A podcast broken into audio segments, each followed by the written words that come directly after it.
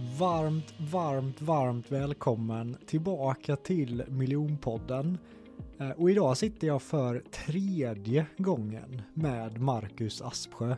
För jag har ju verkligen eh, tagit på mig det här missionet att jag vill intervjua Mackan om alla hans resor. Inte bara de jag har gjort med Marcus utan alla hans resor. För att det är eh, det mindsetet som Mackan har är verkligen få, få människor på denna världen tror jag som, som har.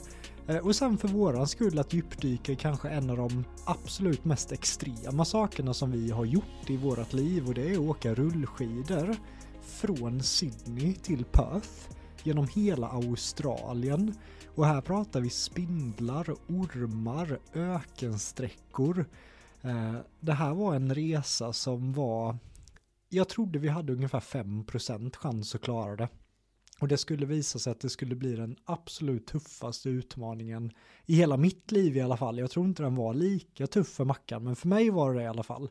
Så det är främst den resan som vi kommer att eh, djupdyka i idag. Välkommen tillbaka till eh, Miljonpodden Mackan. Tack så mycket Jonte. Kul att vara här igen, tredje gången. Det är ju imponerande i sig bara att få komma tillbaka en tredje gång. Så Ja, men det tack. kommer ju bli så här, hur många äventyr har du gjort? Eh, vad blir det? Och jag vet faktiskt inte exakt. Några stycken kan man väl säga.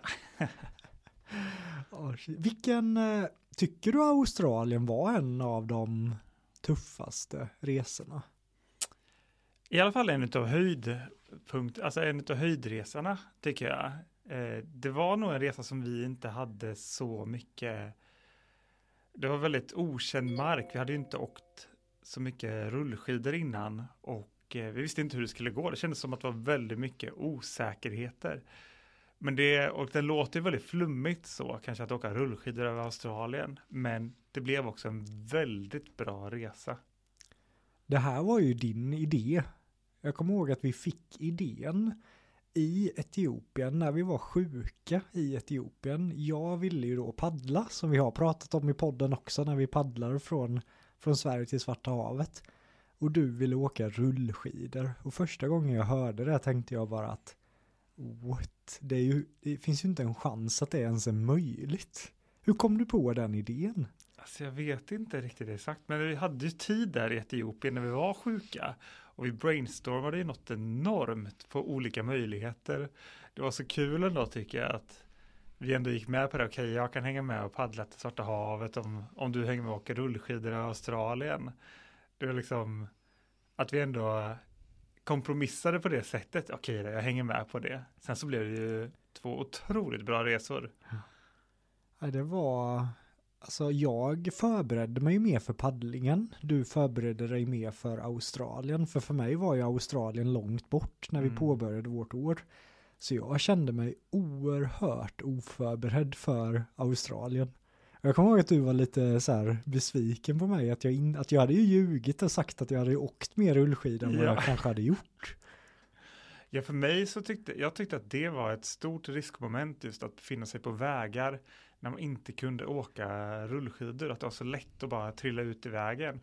Men på samma sätt så var det ju med paddlingen också. Jag hade ju bara suttit i min kajak ett par, tre gånger och vi skulle korsa Östersjön från Danmark till Tyskland bara efter någon vecka. Eh, så det var ju väldigt ja, naivt på ett sätt också kanske att jag inte hade förberett mig så bra inför det äventyret. För då kommer jag ihåg att jag var lite besviken på, på dig eh, Mm. i paddlingen. Så jag kände så här, nu har han ju rätt att vara besviken på mig. Men man tar ju vissa, vissa val också. Ja. Men jag tänker så här också, om du inte har lyssnat då på mitt och Mackans första avsnitt med cyklingen. Eh, andra avsnittet med paddlingen, det här är ju då, det var inte vårt tredje äventyr, det här var faktiskt vårt fjärde äventyr, men för att lära känna Mackan bättre också och lära känna vad han går igenom just nu så skulle jag börja med att rekommendera att lyssna på våra första två avsnitt i, i miljonpodden innan du dyker ner i det här. Vad, eh, vad tog du med dig från förra intervjuerna? Det var sommar. Ehm, Vi hade ju haft en riktigt bra dag på Domsan vet jag. Och vi Just körde det. intervjuerna. Vad, vad tog du med dig mest från, från dem? Jag tror båda intervjuerna lämnade mig med en så härlig känsla. vara efteråt, att få djupdyka ner i resorna igen, som vi inte gör så ofta. Man kanske pratar om något minne, men att fullkomligt gå ner i en resa och dra upp gamla minnen som vi minns väldigt olika också och detaljer. Det lämnar mig med en väldigt härlig känsla. Ja. Alltså jag skojar inte, jag tror jag har lyssnat på cykelavsnittet 60 gånger. Alltså det är helt sjukt Jonte. För jag menar, jag gör ju mycket priming annars, men i en priming handlar det om att man ska blunda, andas och tänka på positiva minnen. Men att sätta på vårt avsnitt på kvällarna och förflytta sig in i äventyren i den positiva viben, det får ju mig att släppa jobb, släppa så här andra grejer och så somnar jag. Mm. Så det är mm. som min godnattsaga. Ja, så det är, ju, det är ju ändå lite själviskt av mig också att göra de här intervjuerna. Men jag, jag vill göra det. Ja men det är kul att ha. Och absolut, det är samma sak för mig. Meditation är en väldigt eh, närvarande del i mitt liv. Och det är ju inte, det är väldigt ofta som det dyker upp starka minnen från resorna och som, eh, som verkligen boostar ens eh, känslor för dagen, mm. tycker jag. Inför förra intervjun var ju det dagen innan du skulle påbörja cellgiftbehandlingen. Hur har den här hösten varit för dig nu med cancern som du fick i, i våras och hur, hur har din process varit sen förra intervjun? Jag har haft en väldigt bra höst överlag. Eh, jag gjorde några cellgiftsbehandlingar under sommaren, sen så tog jag ett uppehåll och satsade mer på att, eh, ja men man kan väl säga lite alternativa tillvägagångssätt. Så jag fastade, gjorde en långfasta på 16 dagar. Ehm, bland annat då och mer så. Men det var väldigt skönt att ta en paus från cellgifterna och eh, jag har haft en väldigt bra höst överlag. Sen så gör ju cancern sig ständigt påmind, kanske inte lika mycket fysiskt, men det känns, det är alltid en daglig kamp tycker jag, mer eller mindre i alla fall, vissa dagar. Att eh, hitta rätt mode, att komma i ett bra mindset och försöka bibehålla det. För det här är liksom inte en spurt, det är inte en sprint eh, jag håller på att kämpa emot. Eller det är, eh, det är en lång process som jag kommer behöva ta mig igenom. Mm. Och eh, jag är, jag är helt i den kan man väl säga och eh, kör på. Mm. Men, ja, men hösten har varit eh, för det mesta dels bra. Mm. Sen har det varit lite tuffare senhöst och fick ett par, par tarmvred och har varit kämpiga perioder också. Men eh, då är det viktigt att minnas de positiva och allt man är tacksam för. Mm. Så när du åker på de här mer hårdare, mörkare perioderna, då kan du bouncea tillbaka ganska snabbt med med dina mentala, eh, eller hur gör du det? Jag blir bättre och bättre på det. Jag har hittat många verktyg som, eh, som gör att jag kan komma tillbaka snabbare. Och de är otroligt värdefulla. Mm. Var det lite av de grejerna vi snackade om sist med dina meditationer, kallbad, eh, du kramar träd, du har en kost, är det något annat du har lagt på nu i den här listan i att eh, bibehålla eh, motivationen uppe. Det är väl allt det, men sen så såg jag också eh, för inte så länge sedan, eller ja, det var ett tag sedan, men en amerikansk snubbe som hade klarat sig igenom eh, obotlig cancer som eh, beskrev att det bästa sättet att tackla cancern på det är inte att gå i krig med den. Det bästa sättet är att älska livet. Och det har jag verkligen tagit till mig, att eh, i alla stunder försöka älska det jag gör och göra saker som jag tycker om väldigt mycket. Och det känns som att det är så rimligt att istället för att sätta hårt mot hårt, att snarare gå in med kärlek och positivitet. Det känns så mycket bättre. Mm. Så det, det har jag väl lagt till och eh, försöker tillämpa så mycket som det går. Mm. Snyggt alltså. Och du håller på och skriver en, en bok också som jag är sjukt taggad på att läsa och promota. Vad, eh, har du satt något namn på den boken än så länge? För du nämnde ett namn som jag verkligen gillade i, under vår paddling i somras, om du kommer ihåg det. Eh, har det namnet ändrats eller något nytt namn nu? Jag jobbar ju på boken, det går långsamt just nu. Eh, men ja, det, det går framåt i alla fall. Jag har ju ett namn på boken som jag har funderat på i alla fall. Det är inget spikat än, men mot oändligheten och vidare är väl det jag har tänkt i så fall. Just för att det knyter an så mycket med resorna också, som kunde kännas som en oändlighet. När man där första dagen tar första steget och ska påbörja en resa på flera hundra, hundratals mil och ha hela det här, den sträckan framför sig så känns det ju verkligen som en oändlighet. Och den titeln tycker jag passar typ Australienresan Ja, också. sant. Alltså, men, men jag kommer aldrig glömma ett samtal, eh, det är typ en vecka innan vi ska åka ner eller två veckor för vi var ju bara hemma en kort session den julen innan vi stack till Australien. Du ringer och säger Jonathan vi har ett problem. Inte bara ormarna och allting som vi kommer att fejsa, det kommer också vara olagligt att åka rullskidor Mm. på den vägen som vi hade tänkt åka på. Man Mm. får inte åka rullskidor på den vägen. Nej. Och det var ju så här, uh, okej, Vad gör vi? det finns bara en väg som vi hade tänkt ta.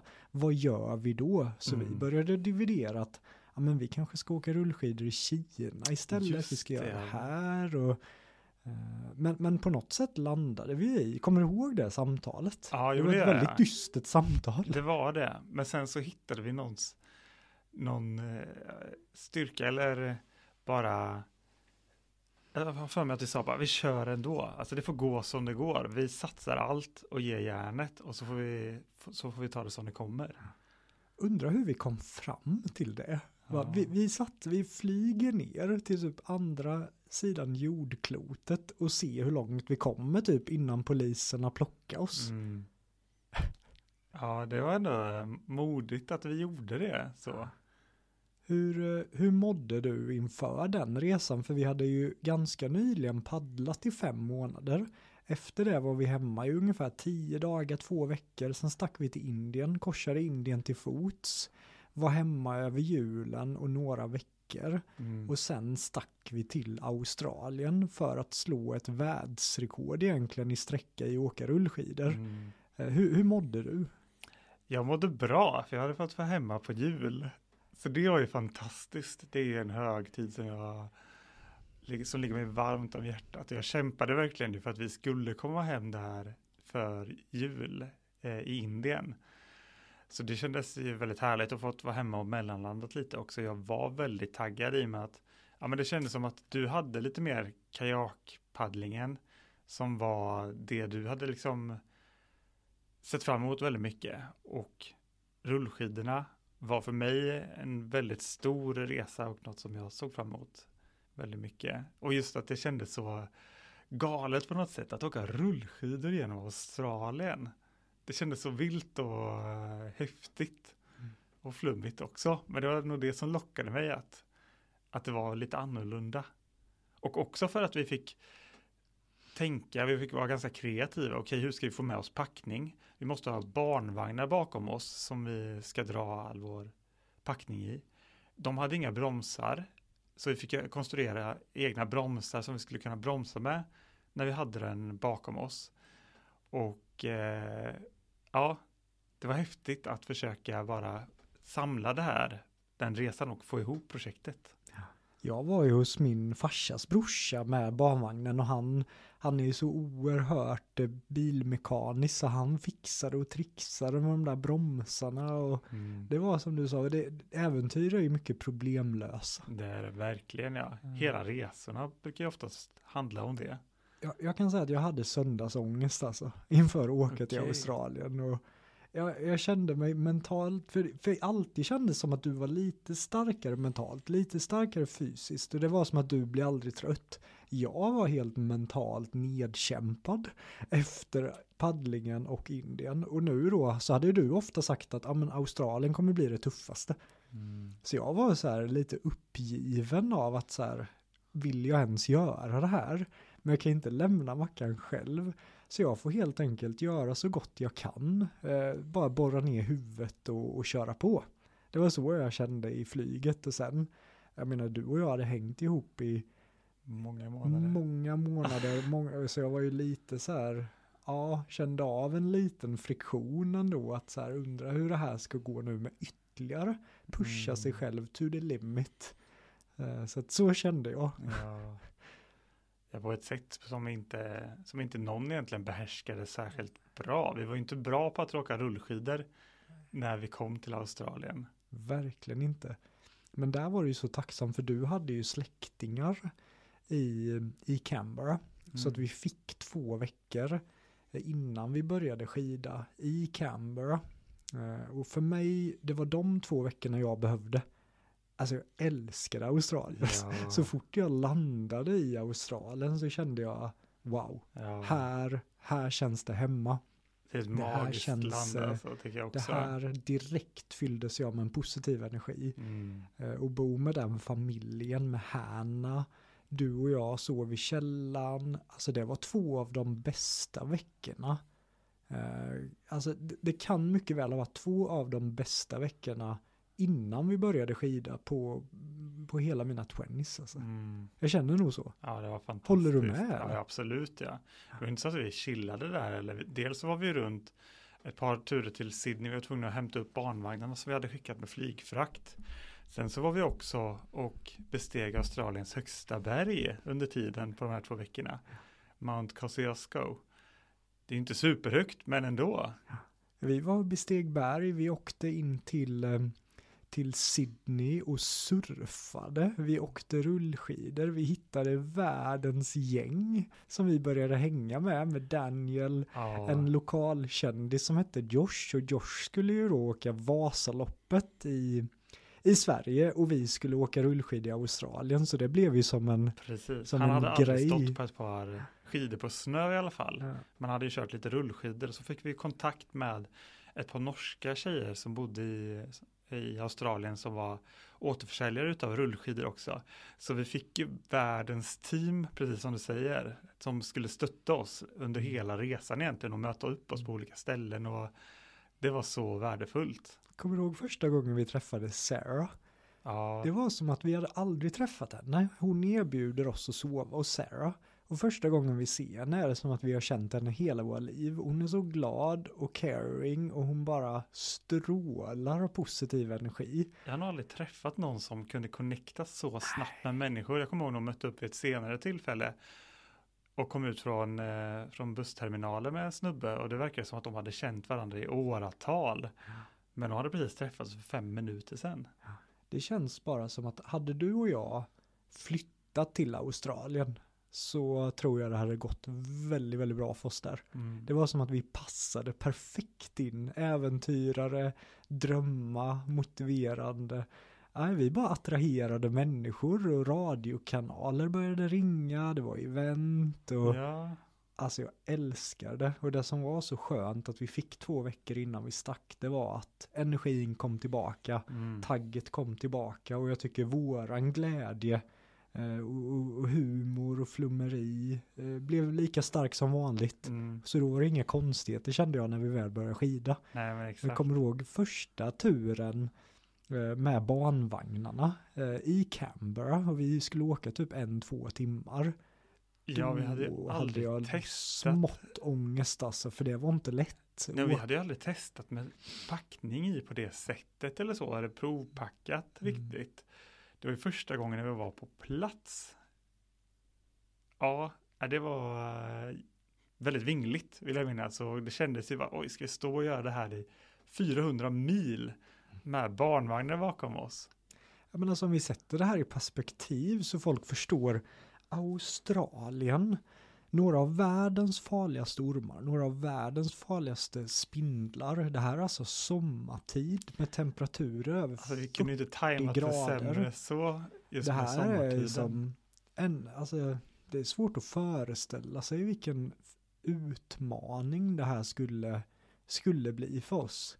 Men det vi hade med oss var ju att inför cyklingen var vi inte rutinerade överhuvudtaget.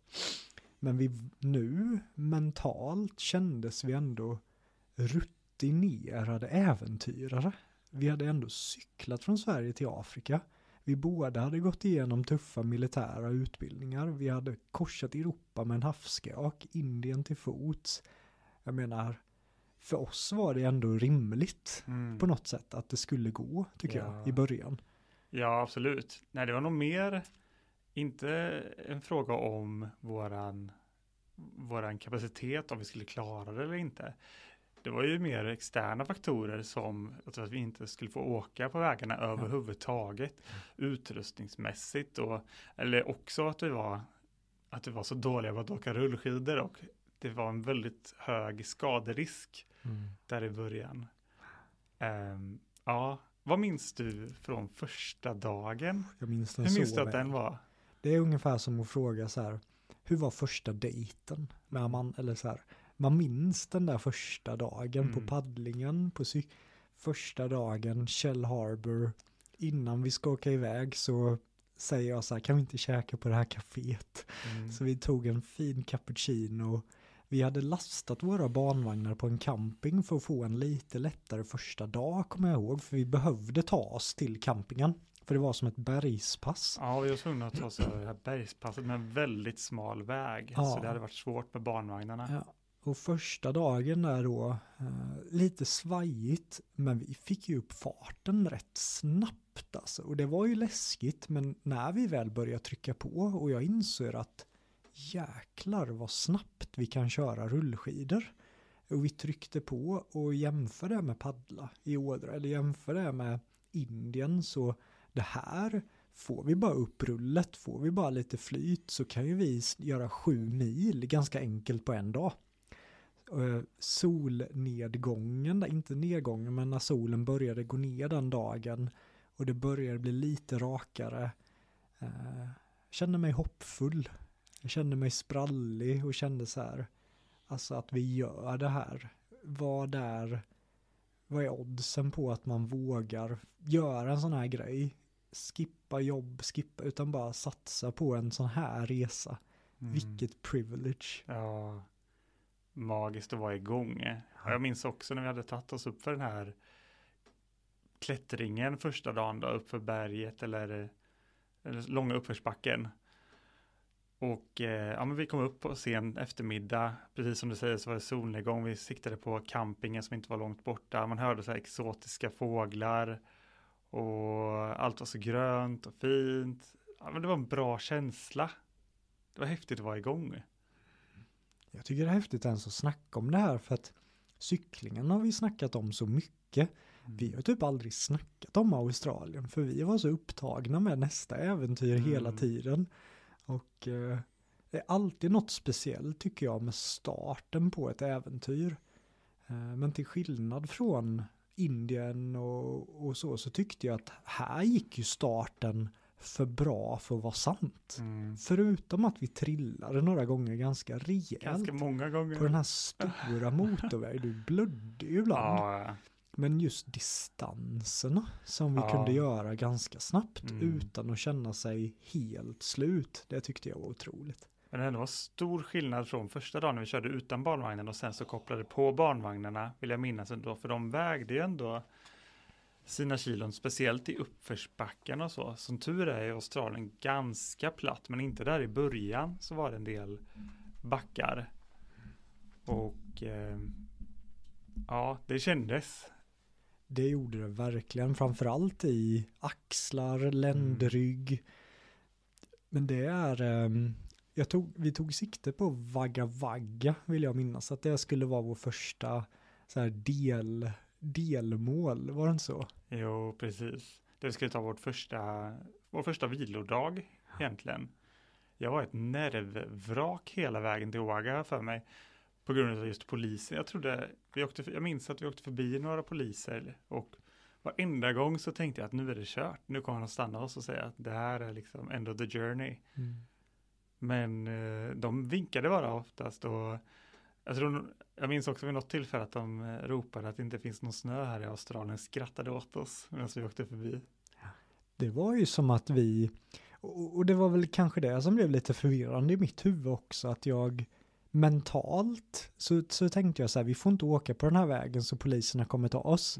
Men det är ändå coolt att kunna komma hem och säga att vi satsade, vi gav allt, men vi Mm. åkte in i finkan typ och vi fick inte. Då är det så här, whatever. Ja. Men det jag insåg att poliserna var ju så positiva.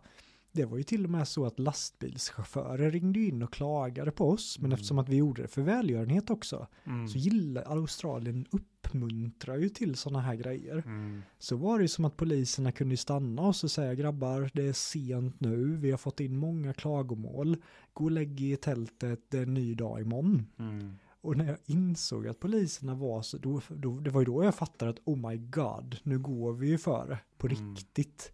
Eh, En hel australiskt eh, kontinent. Det är ju Det tog ju ett par veckor innan man hittade det modet och Mm. fattade att det här kan nog gå då. Vi, eh, det här verkar gå bra till och med. första 20 mini- milen kommer jag ihåg att vi var chockade på och la upp på Facebook att vi åkt 20 mil på typ fyra dagar eller tre dagar eller vad det var.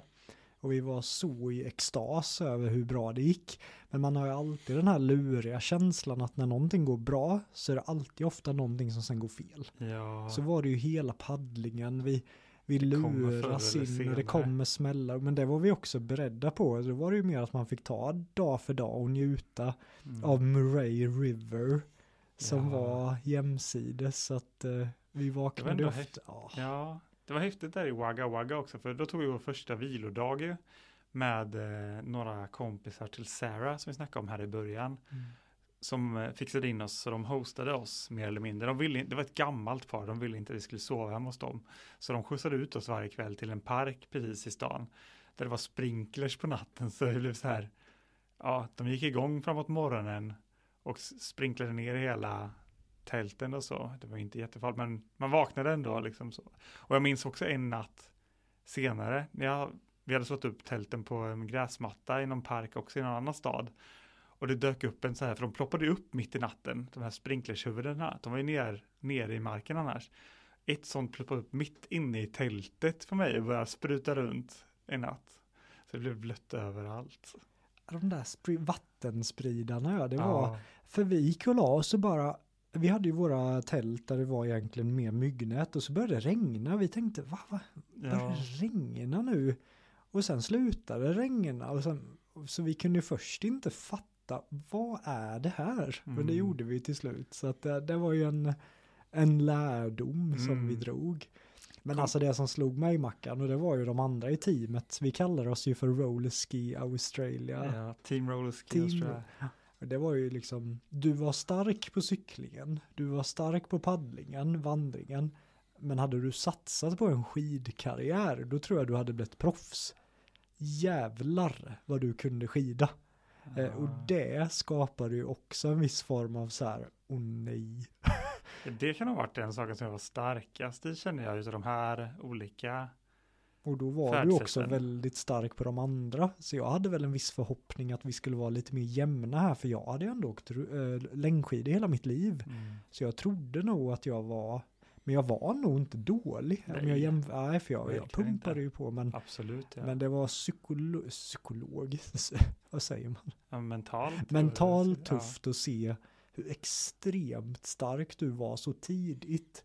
Eh, Och då fick jag ju så här bara, ja, nej men jag, på tal om det vi snackade under paddlingen, mitt tempo, eh, vi gör resan ihop, men jag kommer behöva, jag kom, om, om jag försöker hänga på dig så knäcks jag ju på två, tre dagar. Mm. Så jag bara släppte ju iväg dig. Du var ju ibland flera kilometer före mig. Men det var återigen, så, jag tror vi snackade om det vid Ja, något tidigare tillfälle, just med att hitta sitt eget tempo och inte jämföra sig eller det var tuffare på de första resorna, men här så hade vi verkligen hittat våra egna tempon och följde vår egen inre takt.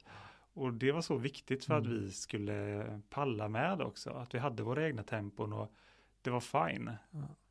Bara satte på lite god musik, Ja. gick in i sig själv.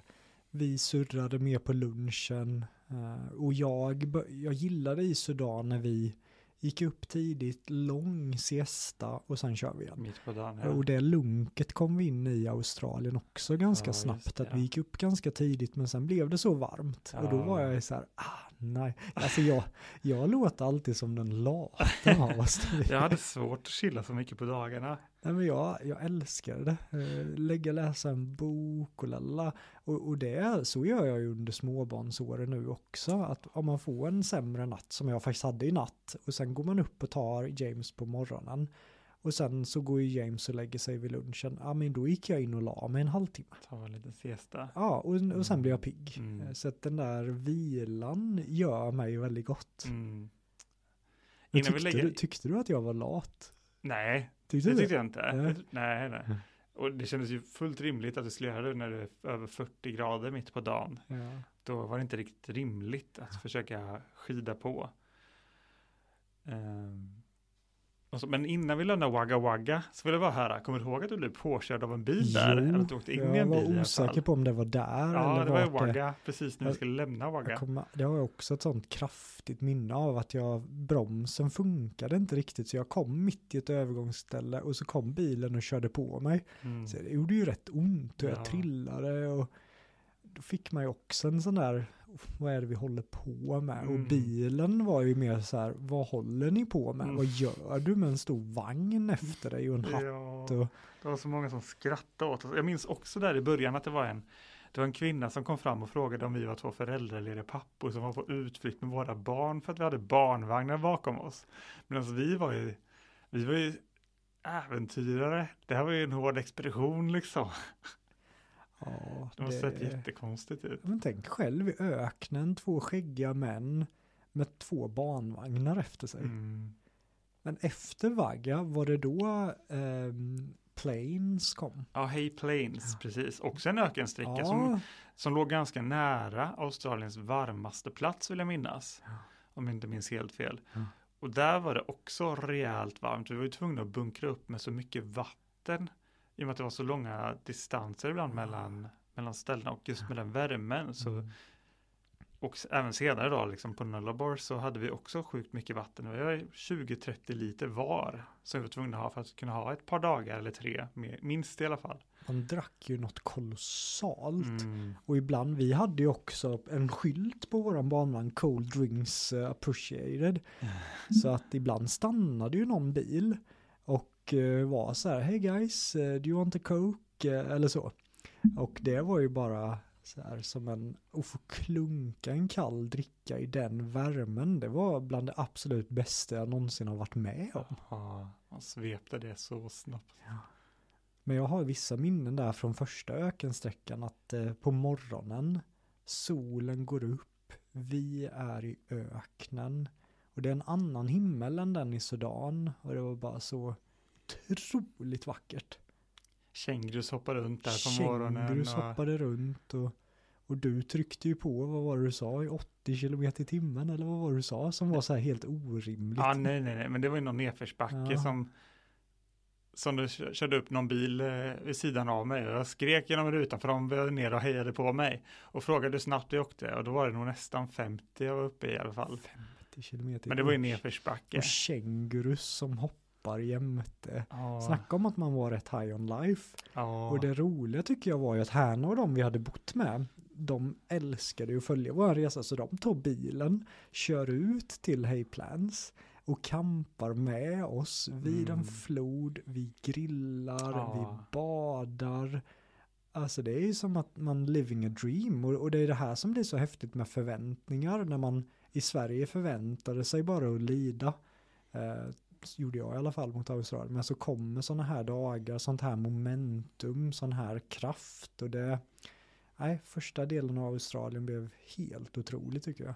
Och australienarna var ju så gästvänliga, inbjudande, så allt efter, alltså under hela resan egentligen så träffade vi på människor som bjöd in oss här och var Mm. på olika sätt och ja, det gjorde ju också att man kände sig så hemma hela tiden. Vi blev ju nästan så här kändisar där känns det som. Vi kunde gå in i vissa eh, butiker Ja. och de var ju, ja ah, är det ni som Are åker crazy rullskidor? Are you the Swedes crazy skiing across Swedes? Australia? Så kunde vi bara lasta barnvagnarna med drickor Mm. och hela rubbet. Så att, eh, ja, jag gillar det. Vi, vi satte oss ju ofta i någon liten stad med barnvagnarna. Och så Mm. kom folk och bara, vill ni sova hos oss? Vill ni Mm. bli hostade här? Så Det det är här tog ju vi lite fördel av och frågade så här, vad, vad ska ni äta ikväll? Nej, Jo men så var det. Så var det vissa som hade en båt till och med. Och då var det som att vi valde de som kom med bästa offer. jag minns att det ändå var typ lite, nästan lite kamp mellan, det var något Mm. ställe, de gamla tanterna ville bjuda in oss allihopa. Så det var, det var, vi fick flera stycken erbjudanden om att, om att sova på olika ställen. Kommer du ihåg att du sa till mig, Jonathan, om jag dör under den här resan så vill jag att du fortsätter i min, det var Anda. någonting sånt i anda. Ja, men jag tyckte det var fint på något sätt, eller jag ville inte att du skulle sluta bara för att jag, eller bara och bara för att, men det kändes fint att få det fullgjort i så fall. Jag hade åkt hem med, tagit Jag med fattar ju det också. liksom, Blir det så det viktigt konstigt. för dig med, eller vad är det som pågår i ditt huvud av ens här, att äventyren kommer nästan före?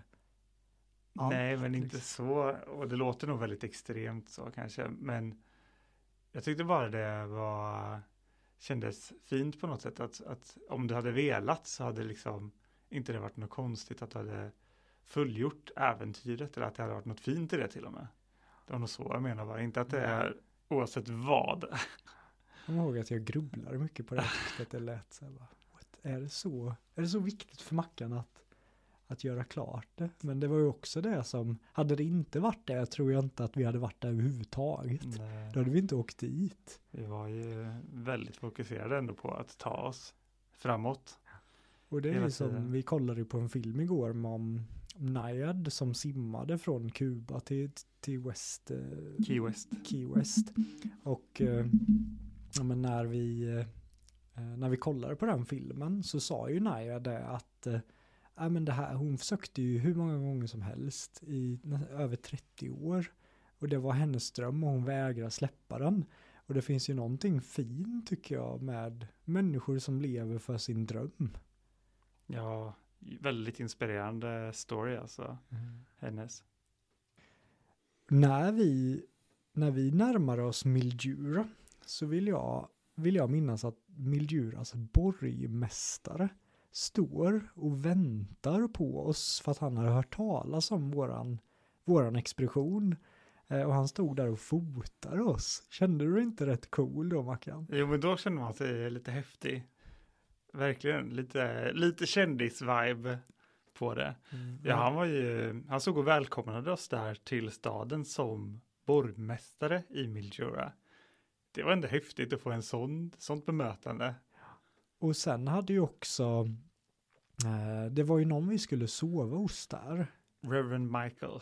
Ja, wow, du har ju sånt, eh, sånt minne Pastor. med, med namn. Men han bjöd ju oss på värsta hotellet. De bokade in oss på ett hotell och stod för liksom allting. Så. Ja, så helt plötsligt var vi åt lunch med borgmästaren. Vi bor på hotell, vi äter middag med eh, Michaels familj på kvällarna och vi bara får en rejäl återhämtning igen. Och, eh, och, och spänner bågen för vad som komma skall. Vad, vad tog du med dig från det, från det breaket? Hela Mildura var ju väldigt härligt att komma till. Efter Hay Plain som hade varit så öde och ökensträcka så kom vi till det här distriktet som är fullt av, ja men det är gröna träd och apelsinodlingar. Jag minns hur vi stannade vid sidan av vägen och tog varsin apelsin på ställen och det var ju så uppfriskande att bara befinna sig där och få det här bemötandet och den lyxbehandlingen också som erbjöds med att bo på hotell och träffa borgmästaren och käka. Så jag kommer ihåg att vi kände oss rätt utvilade där och taggade på att komma vidare också. Det var kul. Det Ja. var spännande. Det gav, till skillnad från, eh, tycker jag, men paddlingen och vissa delar, man var så isolerad, man var i skogen, det var du och jag. Men här var det som att vi började mer och mer få typ Australien i ryggen. Absolut ja. Och folk ringer och det är radiokanaler och det är entreprenören i mig uppskattade det här. ja. Det var ju en dag när jag fick punktering och det går förbi en person eh, som var så här, vad gör, vad gör ni för någonting? Och jag sa, "Nej, vi åker rullskidor över Australien. Han bara, jaha, jag jobbar på den här tv-kanalen, kan vi komma och göra ett reportage om er? Det bara saker som du och jag hade kämpat mycket för, gick bara väldigt, väldigt eh, enkelt kändes det som. Absolut ja. Verkligen. Det dök upp sådana Ja, men vi kom i kontakt med så mycket människor hela tiden som dels är intresserade av resor men också bara ville oss väl egentligen. Och det var inte ovanligt som sagt att vi blev inbjudna till ställen eller när vi kom till någon stad, typ att någon stannade och snackade med oss lite. Och helt plötsligt så satt vi på en båt som var en thai-restaurang och fick gratis lunch. Och det, ja, det var många sådana här möjligheter som dök upp hela tiden tyckte jag. Ja, Folk det- stannade och gav oss dricka och ja. Och på något sätt mentalt också så var det som att så här, ja, man såg ju på kartan att här är det mycket eh, städer och hela rubbet, men halva Australien sen skulle egentligen vara vårt stora eldprov med Nullarbor och allt det som väntade. Så jag Mm. tänkte typ att jag ska njuta av varje dag nu som inte är helt, eh, helt köttig utan jag tog verkligen tillvara på första, första tiden i Australien och Mm. ja, det är främst den första halvan som jag ens minns överhuvudtaget för sen blev det så köttigt att jag Mm. har minnesluckor från hela resan. Nej, är det så illa? Ja, det är det Mackan. Jag minns ju här efter Mildura också när vi skulle passera över. Det är inte många bergskedjor i Australien. Det är väldigt platt på över, över det mesta. Men vi skulle passera Flinders, Flinders Range. En eh, liten bergskedja. Och det var ju en liten klättring upp och så. Men sen på nervägen minns jag. Det var en lång nedförsbacke, flera kilometer lång. Och mina bromsar slutade fungera där mitt i backen. Så jag står där på rullskidor, man är inte stabil på ett par rullskidor, det går inte riktigt att bromsa så, speciellt inte med en barnvagn på som väger upp mot en 30 kilo som pushar på en bara där. Så jag hade två val bara, att antingen stå och försöka, jag märkte bara hur jag liksom får mer och mer fart. Så antingen stå kvar och eh, bara hoppas på det bästa, att det inte ska bli, eh, komma någon eh, korsning eller eh, ligger ligga någon sten på vägen eller så. Eller så slänger jag mig i vägkanten och siktar på bästa buske liksom och hoppas på att det inte ligger en orm där i. Jag valde det andra alternativet och bara slängde mig åt sidan och kastade mig in i en buske för det, det gick så sjukt fort redan där. Och det bara plockade på. Ja, det var, ja, de här hemmakonstruerade bromsarna var ju bra för det mesta, men de började ju ge med sig allt eftersom under resan också och blev sämre och sämre.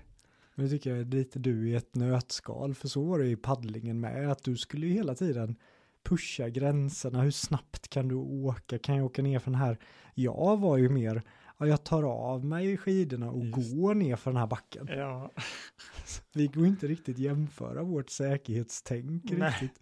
Men du sa, och det sjuka var ju att efter att du hade fått den här upp, du hade trillat och, och jag tänkte att, ja ah, grymt, nu kommer han ju gå med mig för nästa backe. Nej, nej, då åker du ändå. absolut ja. Hade du hjälm på dig? Vi hade ju med oss hjälmar. Vi hade på oss dem ibland. Men det var ju väldigt varmt. Ja, det var ju, det vi var hade ju ju nästan, hattar på oss hela tiden. det var ju så det var, det var ju nästan farligt för att det blev så Ja. varmt i huvudet. Ja, men Kommer- på kvällarna så hade vi hjälm på oss vill jag minnas. Jag kommer aldrig glömma en kvä- äh, eftermiddag. Du var långt före mig eh, och eh, där blev det så varmt och vattnet var varmt hela rubbet. Så jag verkligen, det började koka i huvudet kommer jag ihåg. Och eh, yrseln slog till, jag var tvungen att sätta mig ner. Eh, lite druvsocker, kom fram till den här lilla staden bara helt dränerad in på en liten restaurang och beställde typ en liter cola. Alltså det där hade kunnat varit lurigt med sådana här Mm. heat, eh, Strokes. heat strokes. För det där Ja. var nog symptom på det alltså. Absolut. Och då ja. var det ju så här, okej, nu har vi åkt åtta mil idag, imorgon upp igen och göra detsamma. Mm. Vi alltså lite sjuka är vi ju ändå på något sätt mentalt. Ja, alltså det var ju en väldigt obarmhärtig tid att vara i Australien och åka rullskidor över de här ökensträckorna just i och med att det var så ofantligt varmt. Med 40-45 grader och den här gassande solen som bara slår ner på en. Det, ja, jag minns också fler, eller liksom ett par tillfällen i alla fall när jag kände också den här överhettningen och ja, det kunde blivit lurigt. Ja, jag har för mig att det var typ dagen efter, då hände det dig. Mm. Då var du helt skärrad med hettan, du hade druckit som, nej det var, det var obehagligt i sina, sina perioder. Mm. Vad tyckte du om att kampa i bussen i Australien med ormar, spindlar? Jag minns i början i alla fall hur vi var så försiktiga och tänkte att det var ormar och spindlar överallt. Men sen så efter någon månad då klampade vi runt i flipflop-skor i högt gräs och vi, man blev trygg ändå i det och hittade den här tryggheten och ja, men kanske glömde bort lite att det fanns eh, en risk med det. Så vi Mm. blev ganska självsäkra ute i bushen och jag tyckte det var fantastiskt på många sätt. Det var jättehäftigt. Mm. Vi gjorde upp eldar, satt Mm. och det var ofta där vi kunde landa. Och sen hade jag ju med en dator med en hårddisk med massa Johan Falk-filmer. Så varje kväll klippte vi ju typ ett avsnitt eller ett par gånger i veckan Okej, kanske. ja, det kanske var när vi max. hade laddning på datorn. Ja, när vi hade laddning på datorn, Ja, inte det på ökensträckorna där blev det Nej, inte. det, det är sant. Men det var ju Men någon gång då, då var det väldigt eh, härligt att få koppla av med det inne i tältet. ha och bara- något gött att käka och Ja. bara ligga där och bara tänka att jag hade lika gärna kunnat kolla på den filmen hemma. Mm. Och då bara få försvinna in i en annan värld. Jag Ja. älskar det. Vad läste du för bok i Australien? Jag läste en bok, jag vet inte om, syftar du på någon särskild eller? Nej, jag bara kom på att jag Ja. hade en bok som hjälpte mig mycket. Så Ja. jag tänker jag börjar fråga dig. Oh, jag kommer ihåg, jag fick en bok utav Sarahs, när vi var här de två veckorna innan så var vi och hälsade på hennes mormor och morfar också, eller om det var farmor och farfar. Mm. Och de gav mig en bok med en australiensk kille som heter Pat Farmer, som sprang från Nordpolen till Sydpolen genom hela Amer- Nord och Sydamerika. Och han, då, då fick man också lite perspektiv, för vi tyckte att vi köttade på rätt bra på våra rullskidor. Då har man ändå fördel med att vara på ett par, rull, eh, på ett par hjul och man minskar en del eh, stötar och så. Det var ändå förhållandevis skonsamt. Men han sprang ju upp mot en 10-11 mil per dag, hade inga vilodagar nästan för att han var tvungen att hinna med en time limit eller en tidsgräns innan det blev liksom fel säsong för honom på Sydpolen. Och det var helt köttigt, och, men det var väldigt inspirerande att läsa om, så det var ju häftigt också att när man var där ute på äventyr själv, att läsa någon annan som gjorde ett extremt, verkligen äventyr. Snyggt. Och då var det ju, för jag kommer inte ihåg hur jag fick den boken, men då var det ju dig jag fick den boken av. Mm. För jag läste ju också den då. Mm. Så det var den boken jag syftade Det var det, på. Ja, det Ja. var det.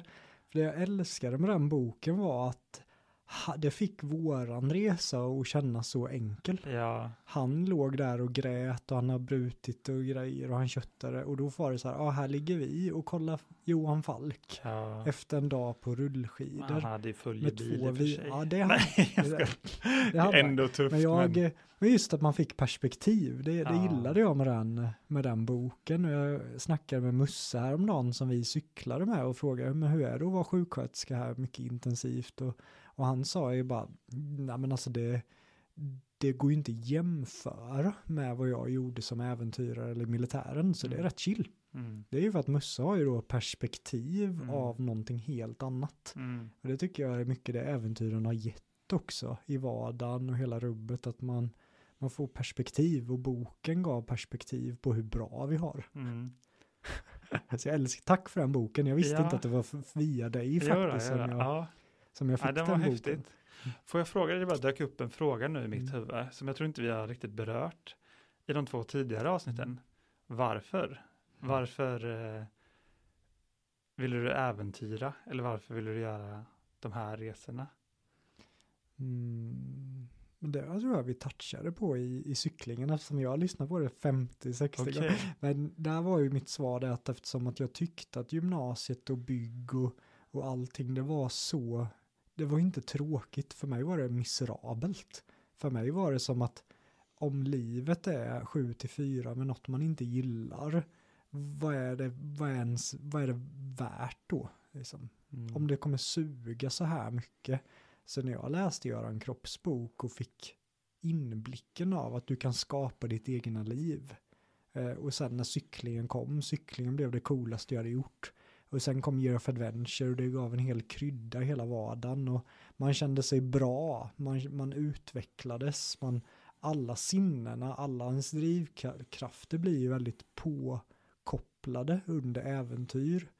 Eh, Så det fanns, tycker jag, en aspekt i att göra det för sig själv, en aspekt i att göra det för välgörenhet och en aspekt för att utveckla sig själv inre, alltså det mindset. Så det fanns Mm. så många, många varför tycker jag kopplat till resan, men varföret för Australien hade jag ju rätt svårt att hitta för jag Mm. ville ju inte ens till Australien. Det var ju din resa så där Ja. var det mer så här jag gör det här för. Mackans skull men För han, han han ställde ju upp för så det var ju lite det som det kändes fair. Ja. Här var jag med dig men du var ju med mig. Ja, Vad var, vad var ditt varför? nej men det jag, varför jag frågar bara är för att jag fick en känsla av att eller jag tänker att vi har ju aldrig gjort resorna för att det ska vara den tuffaste resan eller att det ska bevisa någonting eller att man kan man kan visst åka rullskidor över Australien Mm. eller liksom för att bevisa en, en ståndpunkt eller en ehm, en tveksamhet så. Det känns som att vi alltid har drivits av andra värden, av att utvecklas som personer,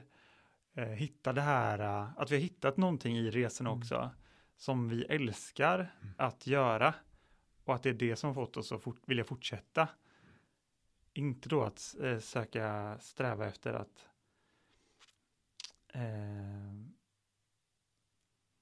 ja, men att hur ska man förklara det?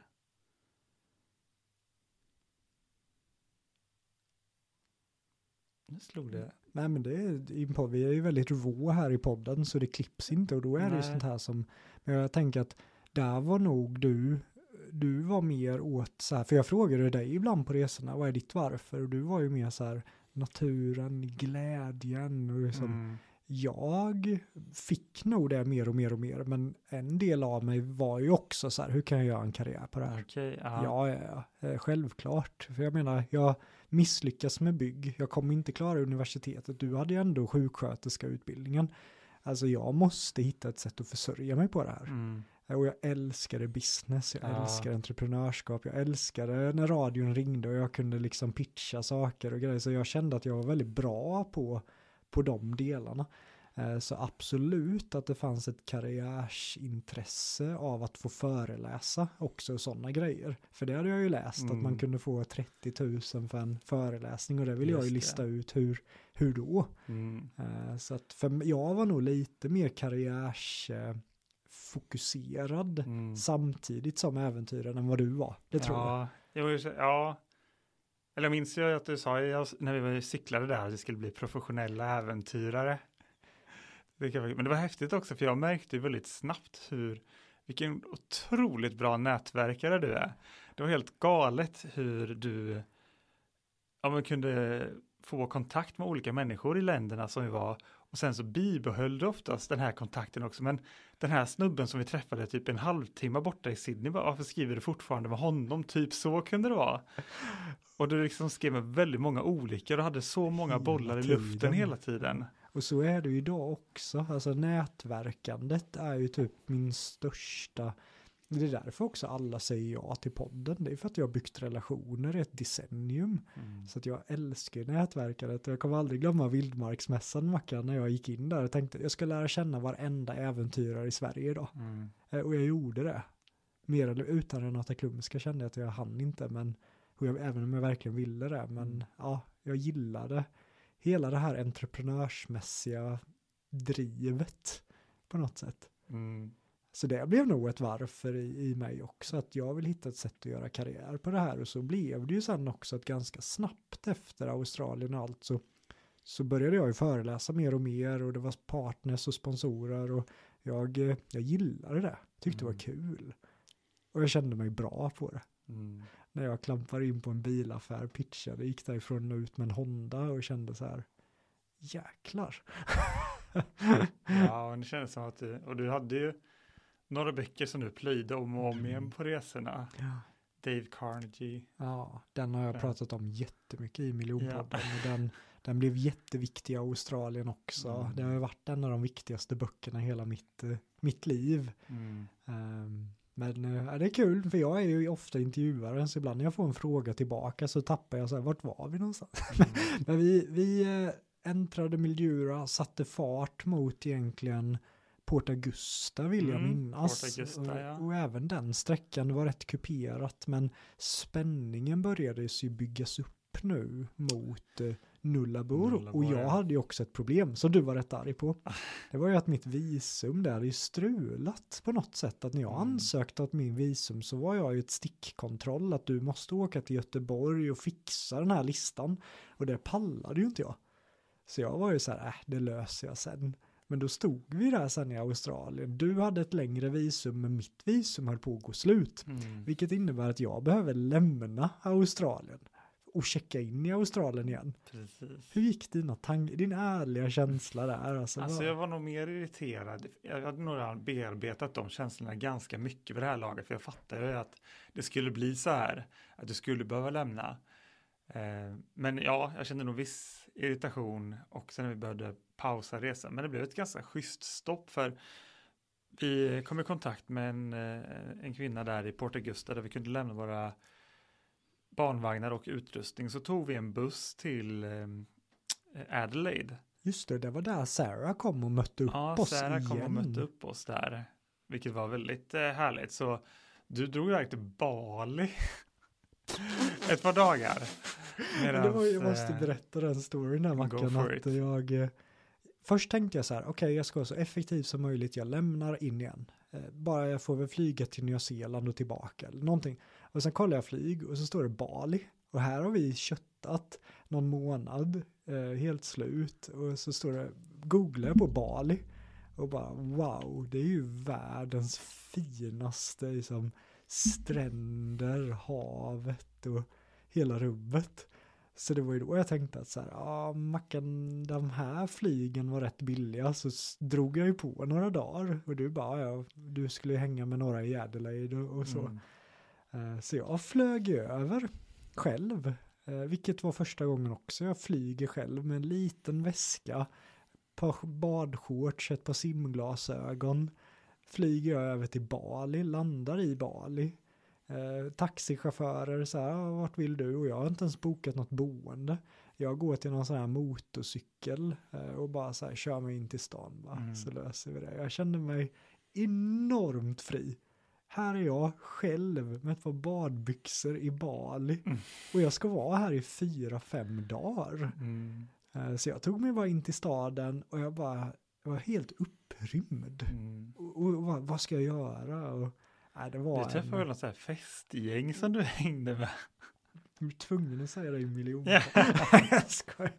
Nej men jag tog mig in till en Ja. ö, ö där, Tara, Tarangan eller någonting och dök på dagarna. Jag gillar ju Mm. dykning så vi var ett gäng av ganska professionella dykare som Ja. dök i strömmar och det var hajar och sköldpaddor. Och sen är jag ju inte en person som festar mycket Nej. överhuvudtaget. Utan jag, alltså dricker jag två öl så blir jag ju full. Jag Mm. som, kan ju nästan räkna på mina fingrar de gånger jag varit full. Mm. Men jag är där i Bali, hamnar med det här riktiga grabbgänget och känner så här, varför inte?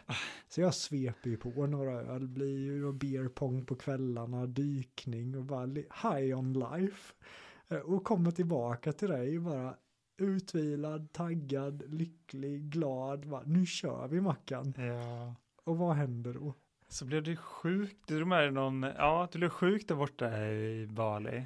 Ja, Eh, någonting plockar jag upp. Ja, Så exakt. inte bara att du behövde vänta i Bali. Och det bara, det bara du vet, river i mig, du vet, viljan att vilja fortsätta det här. Jag hade nästan en rastlöshet som jag var så taggad på att komma vidare bara. Jag hade några härliga dagar i Adelaide också. Jag så här, cyklade runt och kollade på koalor och hade det väldigt gött så sett. Det dök upp ett minne också bara en natt där. Eh, att jag går ju i sömnen hur jag möblerar om, försöker möblera om hela rummet. Där och Sarah vaknar och ja, jag håller på att skjuta upp sängen liksom. Över halva rummet. I alla fall. Eh, ja, men så jag hade haft några helt okej dagar ändå. Men jag var ju väldigt taggad på att komma vidare. Så kommer du tillbaka. Dels att du varit borta några dagar. Så kommer du tillbaka och är sjuk också. Nej, Så- jag, ble, jag var ju inte sjuk då. Nej, jag just det. blev ju sjuk för vi började skida. Det. Vi är taggade och jag känner direkt någonting är fel i halsen nu. Alltså det här är Mm. inte bra. Vi pushar på och vi sitter där efter en fika och då kommer det ett gammalt par. Eller om vi letade, här, här sviktar mitt minne lite. Men Mm. det är här Mackan vi träffar Neil. Ja, ja, ja, Ja, ja. eh, precis. jo, just det. Ja, så vi Det träffar Neil och ja. eh, Bear, eh, Beryl. Beryl. Eh, Så de ser ju på mig Oj, att jag är, jag är här, helt ja. slut. eh, Sitter där i diket och eh, de bara, ja men ni får väl bara övernatta här en natt. Och vi Mm. sov ju deras, de Men- låste in oss i en bur. Nej, men de hade någon, det var någon gammal bostad, som, de hade något så här, äh, jag vet inte om det hade varit någon gammal poliskåk eller så, Mm. det var ju en liten, liten by, Iron Knob hette den, Mm. som var helt övergiven, det var en gammal gruvby, gruvan var nedlagd, det var ju ganska många hus, det var ändå ett litet samhälle, men merparten av det var ju helt övergivet, det kanske bodde kvar ett, ja men 50-tal personer i hela den här, det här, det här lilla samhället. Mm. Så det kändes sjukt öde, som verkligen är en westernstad. Ja. Men där bodde det här gamla paret, han var ju pastor och de var mm, ja, väldigt inbjudande. Mm. Eh, och det var ingen tveksamhet om att vi skulle få sova där.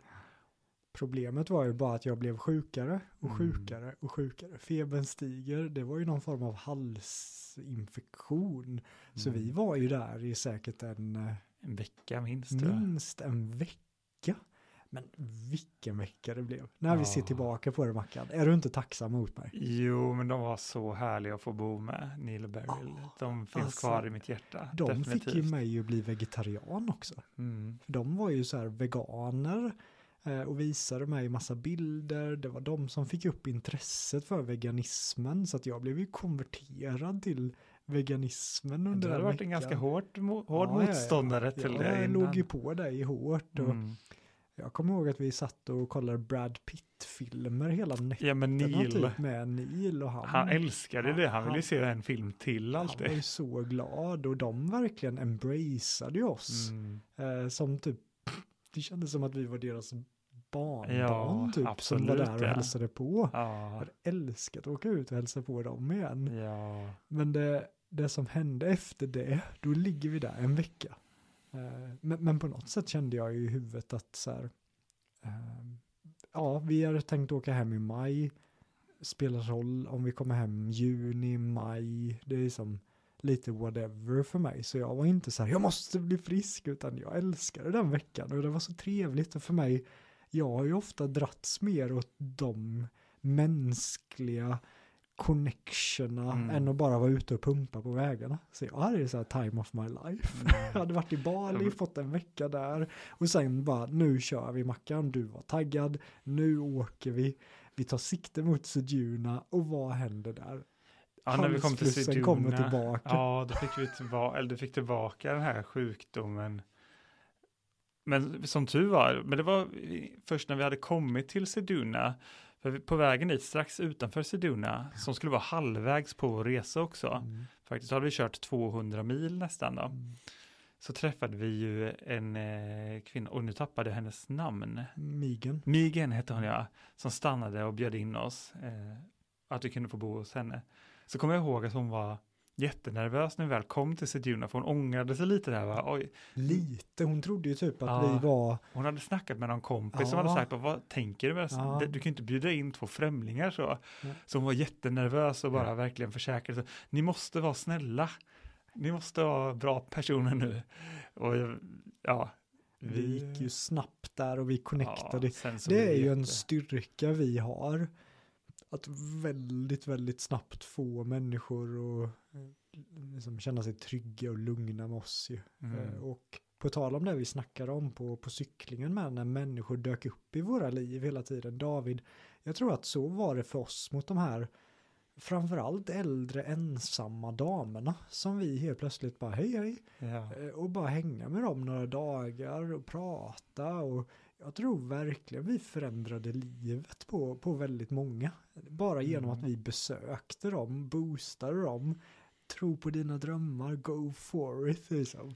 Ja men det var fint, för många av de här man tänker att ja, de ger ju väldigt mycket till oss, vi fick bo hos dem och vi, de gav oss mat och ja, men att vi fick, fick stanna flera dagar också. Men precis som du säger så tror jag att vi gav någonting tillbaka också.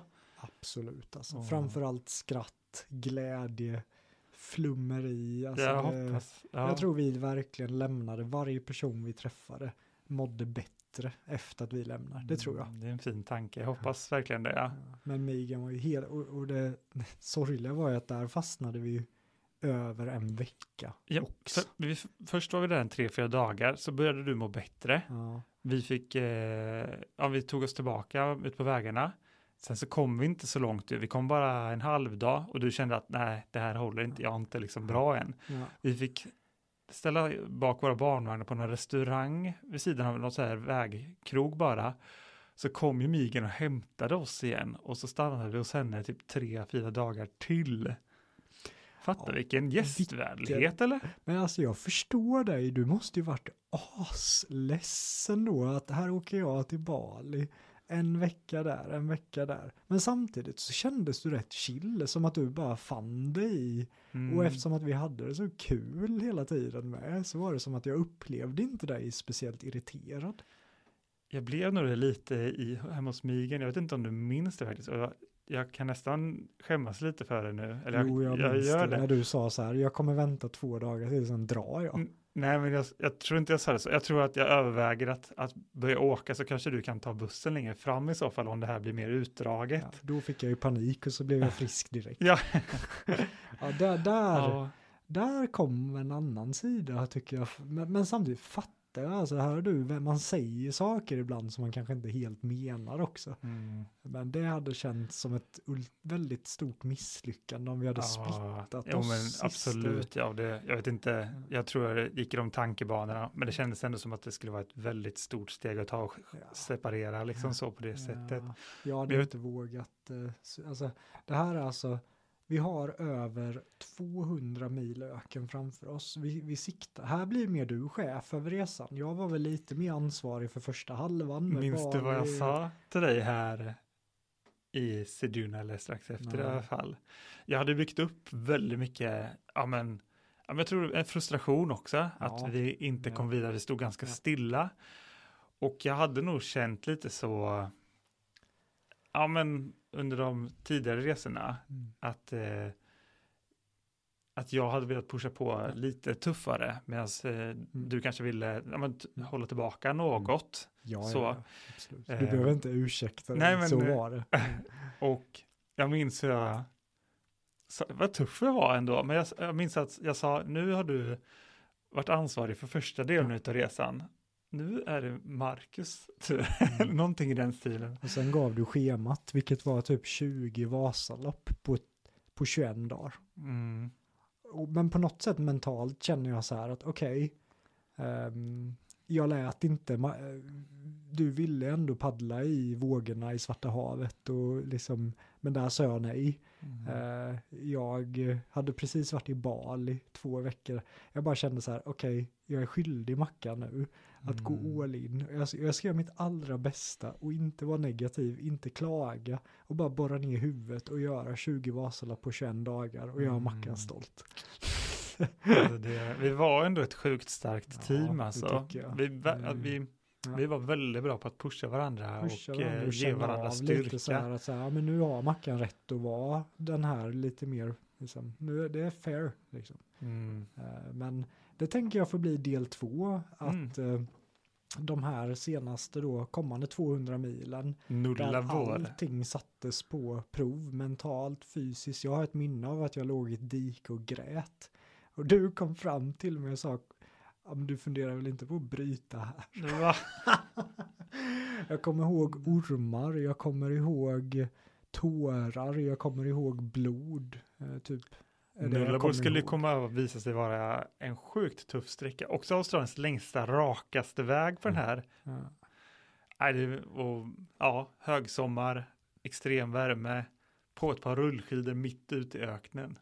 Men innan vi dyker ner där, Mackan, igår var vi på indiska köket. Hur, hur var gårdagen?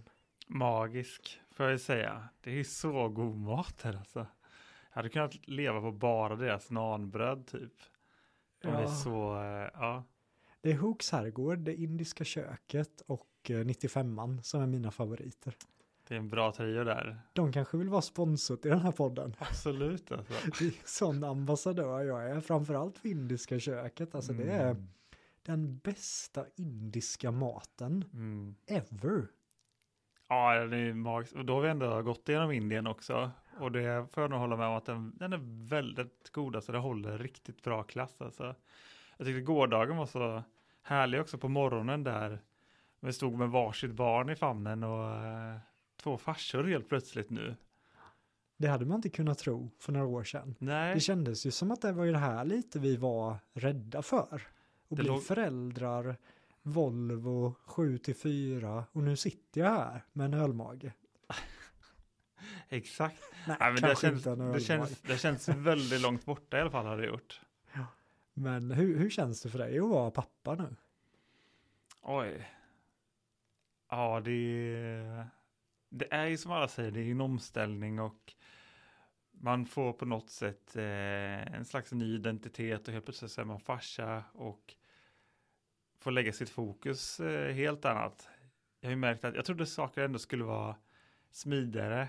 Eh, men jag har märkt också att det tar längre tid att komma ut på en utflykt eller så. Det, det är inte bara liksom packa bilen och dra som man gjorde förr. Att det är lite mer planering och så. Eh, men det är fantastiskt också. Det är väldigt kul. Det var häftigt att se Rime och James leka i morse framförallt. Och vad otroligt det var att träffa din syster igen igår kände jag också. Hon är ju så lik dig. Det är Ja, som en kom ni är som kopior av varandra. ja, men vi har nog en hel del gemensamt har vi. Verkligen alltså. Var ni typ best buddies när ni växte upp eller Ja, inte alltid. Verkligen inte. vadå då? Nej, men eh, vi hade nog våra, våra fighter, definitivt. Men hon, ja, vi är ganska lika tror jag i dagsläget på många sätt. Hon dras ju också väldigt mycket ut i världen. Ja men det var som att hon, hon sitter där och pratar med, med mig Svensson nu då och, och jag funderar ju på om vi ska göra typ en all inclusive resa nästa sommar och så raddar hon upp sina planer typ Nepal, det här, jobba i Norge, det här, det här. Så jag blev ju typ yr av att höra alla hennes äventyrsplaner men det var ju exakt så vi satt för några år sedan. Ja, absolut ja. Det fanns ja, inga fri- gränser. Hon är en fri själ, det är, det är gött att ha det alltså. Väldigt duktig på att ställa frågor också. Det har ni två gemensamt. Du borde ju starta en egen podd Mackan. Ja, kanske det någon gång. Vad hade det kunnat vara för podd? Oj. Det hade kunnat vara, en, jag ju säga äventyrspodd, men det är väldigt eh, solklart. Kanske en, eh, en livsstilspodd. Att må bättre, Ja. olika knep. Ja, Coolt alltså. Ja, men Mackan, nu ska vi inte dra ut på det. Vi, eh, vi hoppar tillbaka in i Australien och jag tyckte det var mäktigt eh, att- prata del 1 om Australien, väcka de minnena till liv. Men det är lite så här med del 2 har jag nästan lagt ett lock på för det blev så det blev så tufft tycker jag att jag nästan inte ens velat tänka på vad som hände del 2 när du var lagkapten. jag är otroligt spänd på att höra din eh, version om, eh, eller din uppfattning om den här delen av resan just. För, ja, men precis som vi sa i, i förra avsnittet, att det här var ju sträckan i Australien, andra halvan då, där jag tog eh, initiativ kan man säga, att pusha på ännu hårdare och ville att vi skulle eh, öka distanserna på dagarna. Men varför Och- ville du åka ett Vasalopp om dagen i tre veckor? Är Det- inte det lite mycket även för dig? Dels hade vi en otroligt lång ökensträcka och jag fattade att det kommer liksom vara tufft redan som det är såklart, men att jag ville nog att det här skulle, att vi skulle kämpa oss igenom den på en ganska bra tid och inte spendera allt för lång tid där ute. Just för att det blir svårare också med desto längre tid vi tar, desto fler dagar, desto mer vatten och mat måste vi ha mellan ställen, för det var långa avstånd mellan ställena där vi skulle kunna fylla på. Så det var också en faktor i det att vi behövde göra längre distanser för att ta oss mellan ställen också. Men sen så var jag ju väldigt rastlös vid det här laget när vi hade tagit någon vecka där i Iron Knob där du var sjuk och sen så någon vecka till hos Migen i Seduna här då när vi befann oss. Eh, och det var en väldigt härlig vecka. Vi satt och kollade på äventyrsfilmer kommer jag ihåg och hade det väldigt bra så. Men jag var ju fett taggad på att komma iväg och få pusha lite också. Jag tycker det är kul. Ja men det var ju det jag ändå ville ge dig inför del två att så här, jag fattade ju, det var jag som hade fuckat upp det lite med så här Bali, nu med sjukdomar, så det var så här, borra ner huvudet nu Jonathan, klaga inte och bara ta dag för dag, för jag visste ju också hur det var i Sudan, där tryckte vi igenom på cyklingen, man vill inte vara för länge i en öken. I Sudan hade vi 100 mil på cykel, nu hade vi 200 mil på rullskidor ish. Mm. Så Mm. det här var en massiv sträcka alltså. Mm. Hur- Ja, Vad kommer du ihåg av första, när vi lämnade Migen, sätter av mot The Desert? Vad, vad kommer du ihåg från första dagen? ja, jag minns ju. Det är ju spännande att åka ut i, i öknen, den här raka väg. De hade ju väldigt långa raka sträckor. Jag vet inte om jag minns exakt första dagen där efter migen. Men känslan av att bara gå på den här vägen som leder rakt ut ingenstans på våra rullskidor med barnvagnar bakom oss fyllda till bredden med allt vi eh, tror vi behöver i alla fall. Och en förväntan, kanske en spänning. Vad finns där ute? Vad kommer vi möta ute på den här sträckan? För det var många som hade pratat med just om Nullaborsträckan som skulle bli den tuffaste på den här resan. Det var många som hade varnat oss för det och tyckte att det var rent idiotiskt att vi skulle ut där på våra rullskidor. Men eh, vi var ju up for it. Vi skulle ju ta oss igenom det och jag minns ändå att vi var fett taggade. Mm. Vill jag Du- säga. Du var nog taggad. Jag, jag hade ju ändå gått på en stark antibiotikakur och liksom var väl ganska skör så att eh, jag var väldigt eh, orolig för hur min kropp skulle palla. För det är ju rätt vanligt då om man har varit sjuk eh, och börja med en vecka lugn men det var ju inte på tal om utan nu var det verkligen det här kändes som ett av de största eldproven jag skulle utsätta mig för. Men jag var så tacksam för all all den erfarenheten, allt ifrån cyklingen till paddlingen till Indien till militären. Det var som att på något sätt mentalt kände jag ändå att jag är också stark. Mm. Liksom, Det är inte så att jag är bara en enda drös, utan Nej, jag och har... vi hade ju ändå 200 mil rullskidor Ja, ja. i ryggen nu också. Exakt, exakt. Men där hade jag ju hoppats på att det skulle vara som i början, att efter första dagen, att man skulle känna så här energi, pepp. Jag kommer ihåg efter första 9-10 milen vi gjorde då på en dag, vilket igen då är ett helt Vasalopp, helt slut. Mm. Helt slut, dag ett av, av dag 21. Eh, ont i ryggen, ont i ländryggen, vätskedränerad och jag känner att det här kommer bli långa veckor. Mm. Och jag ser på dig och du ser totalt oberörd ut. Som att det inte liksom ens har påverkat dig överhuvudtaget. Alltså, jag, jag tyckte också att det var tufft. Tyckte du det? Ja, men absolut ja. Ja, det, sa var, du, det sa du Alltså med mig. de omständigheterna vi hade, som sagt, högsommarvärme i Australien, eh, ökensträckan, allt var varmt eh, och asfalten, jag minns inte om du minns det, men våra hjul på de här rullskidorna, de skulle klara en 200 mil fick vi höra från början.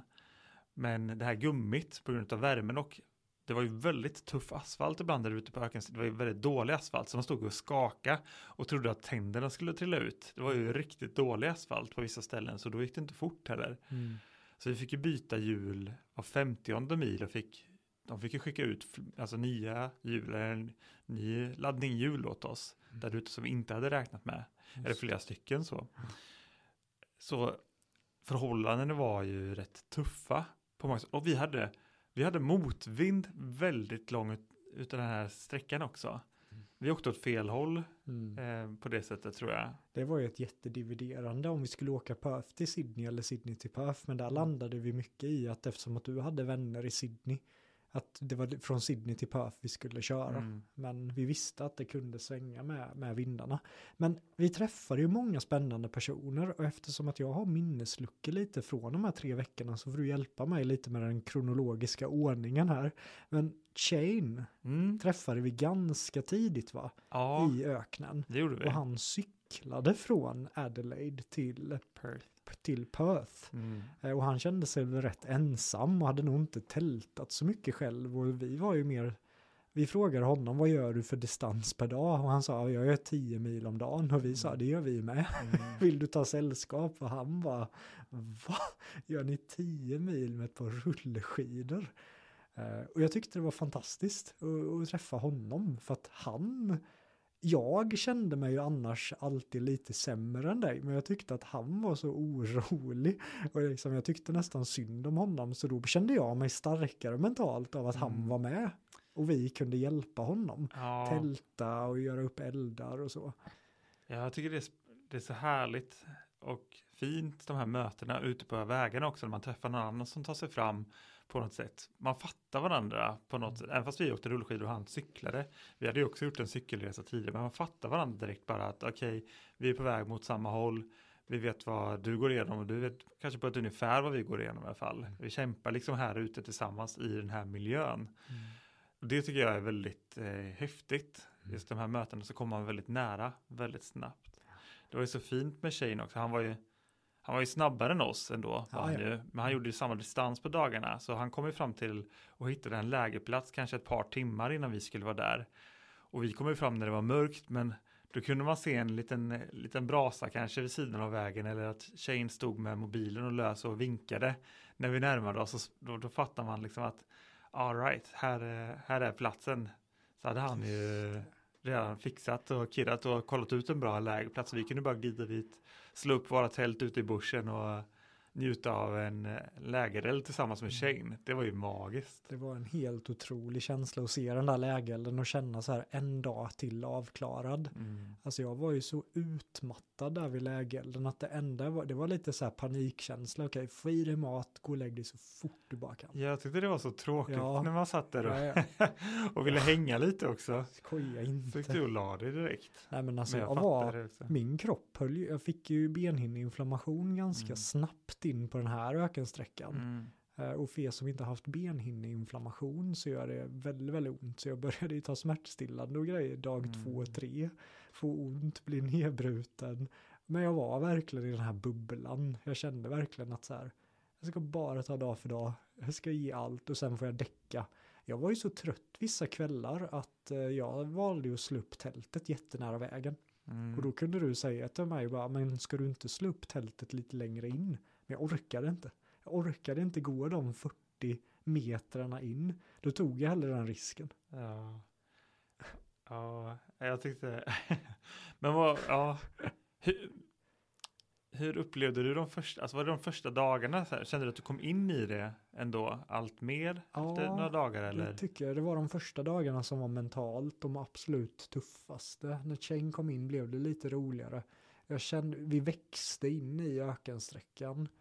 Och ehm, vi började ju få upp rullet också. Mm. Eh, Så att det blev lite bättre efter typ fem sex dagar vill jag minnas. Att jag började slappna av lite mer. Men det här är ju första gången i mitt liv där jag nästan somnar innan huvudet nuddar kudden Ja. i tältet. Ja. Och när din Ja, klocka på ringer på ja. morgonen, vad är det 06? Ja, någon, ja, någonting Runt- vid eh, sex eller om det var ännu tidigare kanske. Ja, då ringer klockan. Eh, jag är, är tvungna liksom, att gå upp vi är tvungna för att få in alla innan timmar. värmen liksom kom igång för Ja. mycket. Eh, Så att vi körde ju, var igång från sex på morgonen, kanske slutade vid, det var ju beckmörkt varje kväll när vi slutade. Ja, vi kom Okej. fram vid åtta kanske. Åtta, nio. Ja.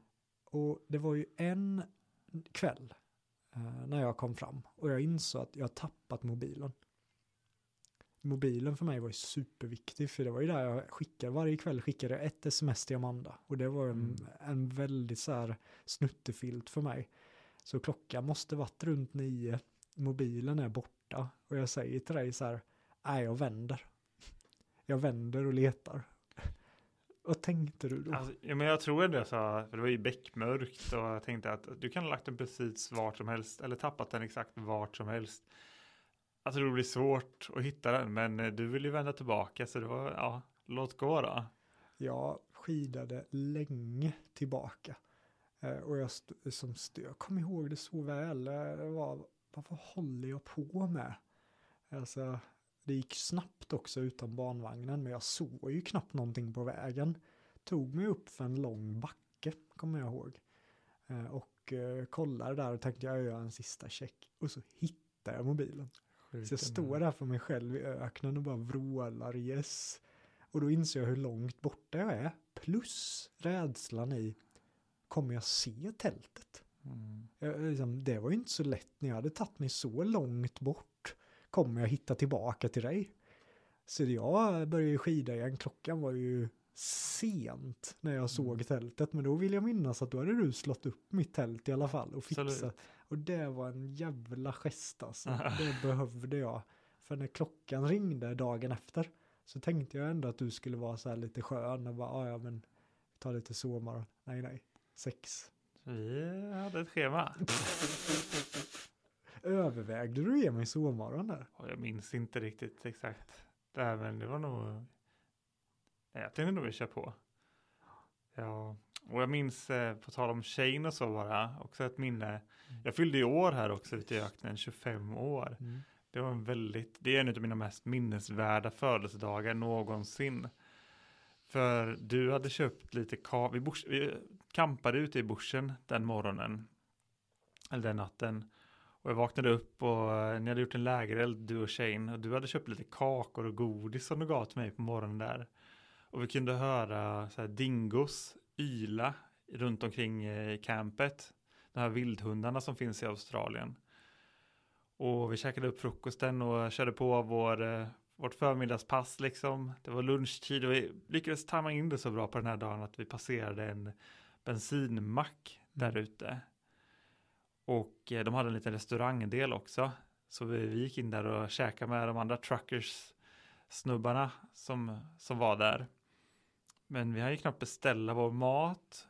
Vi, jag tror vi hade inte fått den innan restaurangägaren kom och eh, sparkade ut oss. Han tyckte han sa att vi var för ofräscha, att vi luktade för mycket. Det var bara att dra härifrån. Så blev vi utkickade på min födelsedag. Jag var så ledsen, kommer jag ihåg.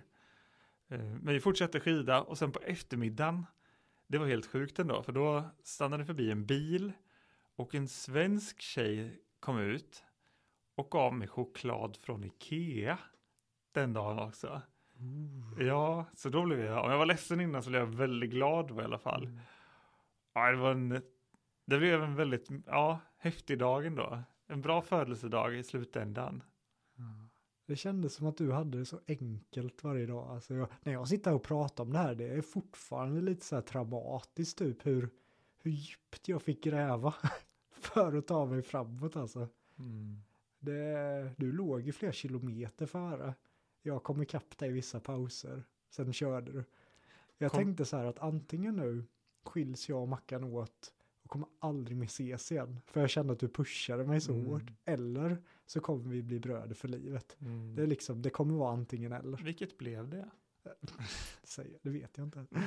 Nej, men det var ju en grej faktiskt du gjorde Mackan med. Eller det var inte du, det var ju misskommunikation. Du var mycket snabbare, du liksom drog ifrån. Men det blev mörkt en kväll. Och vi hade ju lampor. Så du hade ju en stor lampa. Och jag hade en lampa. Men Så var det ju en kväll när en stor, du hade, du försvann. Så det blev jättemörkt för mig. Jag tror att min lampa strulade lite eller någonting. Så då kom det en stor eh, food, eh, eller vad säger man? Lastbil. lastbil snuddade min armbåge. Ja. Det var liksom några centimeter från att jag blev påkörd. Mm. Och när jag kom fram till dig då, shit vad arg jag var. ja, då var du inte glad tror jag inte. Jag var riktigt arg. Jag vet inte Mm. hur jag tog mig igenom det, för det var liksom, ja. Vad minns du, vilka verktyg använde du där ute på denna sträcka för att ta dig igenom det? Ehm, Det var typ mantran. Eh, Så gjorde jag militären också under de tuffaste marscherna. Det var typ control your breathing, control the pace, eh, control the balance, control the breathing, control the pace. Det var liksom de mantrarna som jag nötte. Eh, Och sen Musiken. musiken och sen målade jag upp en bild att media typ gjorde en eh, artikel om att Marcus Aspsjö kom fram till Perf, gjorde att han fick bryta. Eh, och jag hade den bilden i mitt huvud och kände så här, jag vägrar. Mm. Det finns inte en chans att jag kommer bryta. Och ligga där i en buss och se Mackan komma in i mål. Där kom nog hela min vinnarskalle in. Jag vägrade förlora. Det var lite, lite som idag i padden liksom. Jag bara, det brinner till i mig. Så här, jag vägrar lämna den här paddelplanen och förlora. Så det finns någon form av glöd som ibland kommer fram i mig. Eh, Mm. Och den kom fram i Australien efter ungefär tio dagar när jag bara borrade ner huvudet och körde. För då hörde du banne mig inte mig klaga mycket. Nej, men Jag då bara, trum, på jag bara alltså. trummade på Mm. eh, och försökte verkligen tänka att så här, jag ska vara så positiv jag bara kan. Borra ner huvudet, surrounda mig själv, liksom surrounda mig till naturen och bara skita i smärta. Det finns någonting väldigt vackert när du har fått så ont att du är helt avskalad från att ens försöka fixa det. I början man tejpar, man tar en Ipren. Till slut bara skiter du i allt. Och du är som en avskalad lök som mm. bara kör. Så kände jag mig. så, och just att jag bara kände så här, det här är jag i, i ett råaste avskalades mm. form och bara kände så här coolt att få uppleva den här, mm. den här smärtan. Mm. Och också känna så här, går jag igenom detta så finns det väldigt få saker i livet som kommer knäcka mig. Ja. Och, här ute på Nullarbor så skulle vi också komma att åka längs med Australiens längsta, rakaste väg. Mm. 15-16 mil där det inte svänger en centimeter. Det är liksom spikrakt. Mm. Vad minns du från, eh, från den? För det var inte så att det svängde jättemycket den som det gjorde. Ja. Och här skulle vi ha en lång distans där det inte svänger. Det händer ju väldigt lite i omgivningen och man får gå in och gräva väldigt mycket i sig själv. För landskapet vi färdades i var ju ja, men platt, små buskar längs med sidorna och ökenlandskap, väldigt torrt. Eh, jag minns den dagen rätt bra. Jag minns att jag var väldigt filosofisk den dagen. För jag försvann i någon tanke. Ja, det var flera dagar faktiskt. Som var det? Var på, ja, det var ett par, tre dagar. Par dagar var vi ute på den Jag sträckan. kommer ihåg att jag uppskattade att det inte svängde. Utan jag bara kunde vara i mitt, helt i min egna värld. Jag för att jag reflekterar kring något kring barndomen. Liksom, kom in i rutinerna. Och vet du vad som började ge mig kraft sen faktiskt? Det var att se att du började halta. Ja, alltså helt plötsligt gick du från att ha varit helt oberörd till att börja halta. Och för mig var det så här, shit, det här håller på att påverka mackan till och med. Och då blev jag starkare. Ja, jag, ska jag vara helt ärlig så minns jag faktiskt inte att jag började halta. Eller liksom... Eh, det minns jag. Kanske att jag fick ont i någon armbåge eller så Nej, kan det, det varit. var benhinnorna också. Uh, på varje paus, okay. du vet jag. Det, där, det har förträngt för länge sedan. Det där, vad kul att du förtränger allt som har med svaghet ja. Det där är jag helt säker. Men vi träffade ju en person också som sprang den sträckan. Ja, just det. Så, vad hette han? Han hette... Och jag minns inte vad han hette faktiskt. Men han sprang och sen träffade vi en gammal gubbe, typ 90 år, som oh, stod mitt på vägen. En polsk snubbe, han gick ju... Just det, jag trodde att det var en liten ryggsäck först bara som stod vid sidan av vägkanten och sen ja. så helt plötsligt reste den på sig. Ja. Så var det en, eh, ja han var 90 år mm. och han höll på och korsa Australien. Mm. Ehm, mm. Otroligt häftigt vilka personer man träffar. Verkligen. Och vi, ja, vi fick höra, vi träffade honom inte, men vi var inte de, vi är inte de som har varit flummigast mm. där ute eller som har tagit sig igenom den här sträckan på det konstigaste sättet skulle jag ändå säga. Det var ju någon som gick med en så här Star Wars-dräkt, mm. Stormtrooper-dräkt genom Australien också. Trots att vi var på rullskidor så kändes det ändå mer seriöst. Och var, vi hade ju mobiltäckning också, så mer och mer och mer började radio ringa, tv, och jag älskade när svensk media ringde, för då var det ändå så här, det var en viktig del av äventyren med, så när Thomas ringer mig från Jönköping som hade följt oss i många år nu, samma journalist, och bara så här, Mackan, jag ska bara ta en halvtimme med Thomas. Mm. Lägger mig ner med fötterna i högläge för fötterna börjar bli så svullna nu att jag knappt fick på dem i, i, i kängorna då. Och får sitta och Thomas frågar mig, Jonathan, hur mår du? jag ligger där liksom helt miserabel. Mm. Och bara tack för att du frågar Thomas. Jag mår för jävligt. Men vi rullar på. Men kände, du att det var det för jävligt verkligen? Eller tog du med dig Fanns det bra stunder också känner du? Ja, men det måste det ha funnits. Och jag tog med mig helheten för jag hade ju älskat det fram till Sedjurna. Men här var det... Det är därför jag vill göra det här avsnittet med, för jag vill ju programmera om det, för det har varit ganska negativt för mig att tänka på den sträckan så här att eftersom att jag har svårt att minnas saker är det ett tecken på att jag inte njöt så mycket av den pushen. Eh, men måste ha funnits kvällar, lägereldar. Um, framförallt också när vi kom halvvägs genom öknen och varje dag då som vi tog oss 10 mil var ju ett jättekliv framåt i Perth. Mm. Så när vi hade så här 70-80 mil kvar, då vet jag att det började bli en väldig så här win efter varje dag som vi Mm. typ kunde fira. Och sen skulle vi ta en vilodag också Mackan. Just Vi skulle det. ta en vilodag eh, genom den här sträckan i Norse, eh, Norseman. Norseman. Ja, det vi var nog. den absolut bästa vilodagen. Oj, oj, oj, vilken dag alltså. Jag bara låg där, drack juice, eh, masserade, stretchade. Den vilodagen laddade upp mig. Så Mm. efter den vilodagen så kände jag att jag kommer fixa det. Hade inte den vilodagen kommit, pff, det hade varit tufft. Ja, då, ja, det var, det var såklart väldigt härligt. Jag vill också, jag minns ju också att den här vänstersvängen efter den långa raksträckan, det var, en, det var den bästa vänstersvängen jag någonsin har haft efter Australiens längsta rakaste väg. Det var så skön sväng. Vi fick ju lite besök också, de här Neil och Beryl som hade Just träffat tidigare på resan, kom ut och mötte oss, eller de körde förbi oss. De kom och masserade oss Ja, en de kväll. hade ju en husbil och var ute och predikade. Han var ju präst, Mm. så de skulle ut på eh, och missionera Mm. med eh, deras husbil. Så då stannade de förbi och så fick vi massage en kväll också. Just det. Det var väldigt härligt. Och sen kom ju Rollerski Australia ut också med bil. Alltså vi hade ett sånt support. Ja, och då, team ja. det gav ju så mycket energi också. Och det var så kul när Rollerski Austral- Australia såg dig skida. De var så här, what the fuck, vad snabbt han kör. Och jag bara, yeah I know. och att jag då har försökt hänga på det i flera månader fick jag också en sån här skäll. För det tror jag ingen typ annan hade löst. Att hänga på dig i 400 mil. Tror Vad tänkte du på i Australien egentligen? Vad, vad pågick i, i ditt huvud? jag var i ett väldigt bra mode, Ja, tror genom jag. hela öken. Ja, det var ju tufft tyckte jag, men eh, Ja, men jag hittade så här-. Man hittar sitt, eh, sitt happy place lite, där man bara kan köra på det. När man är så i synk med sig själv och i takten man kör med, Mm, så man tappar lite konceptet om tid och rum. mm, Och en timma kan kännas som fem minuter.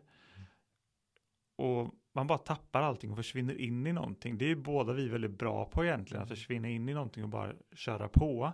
Sen så kan det vara väldigt olika.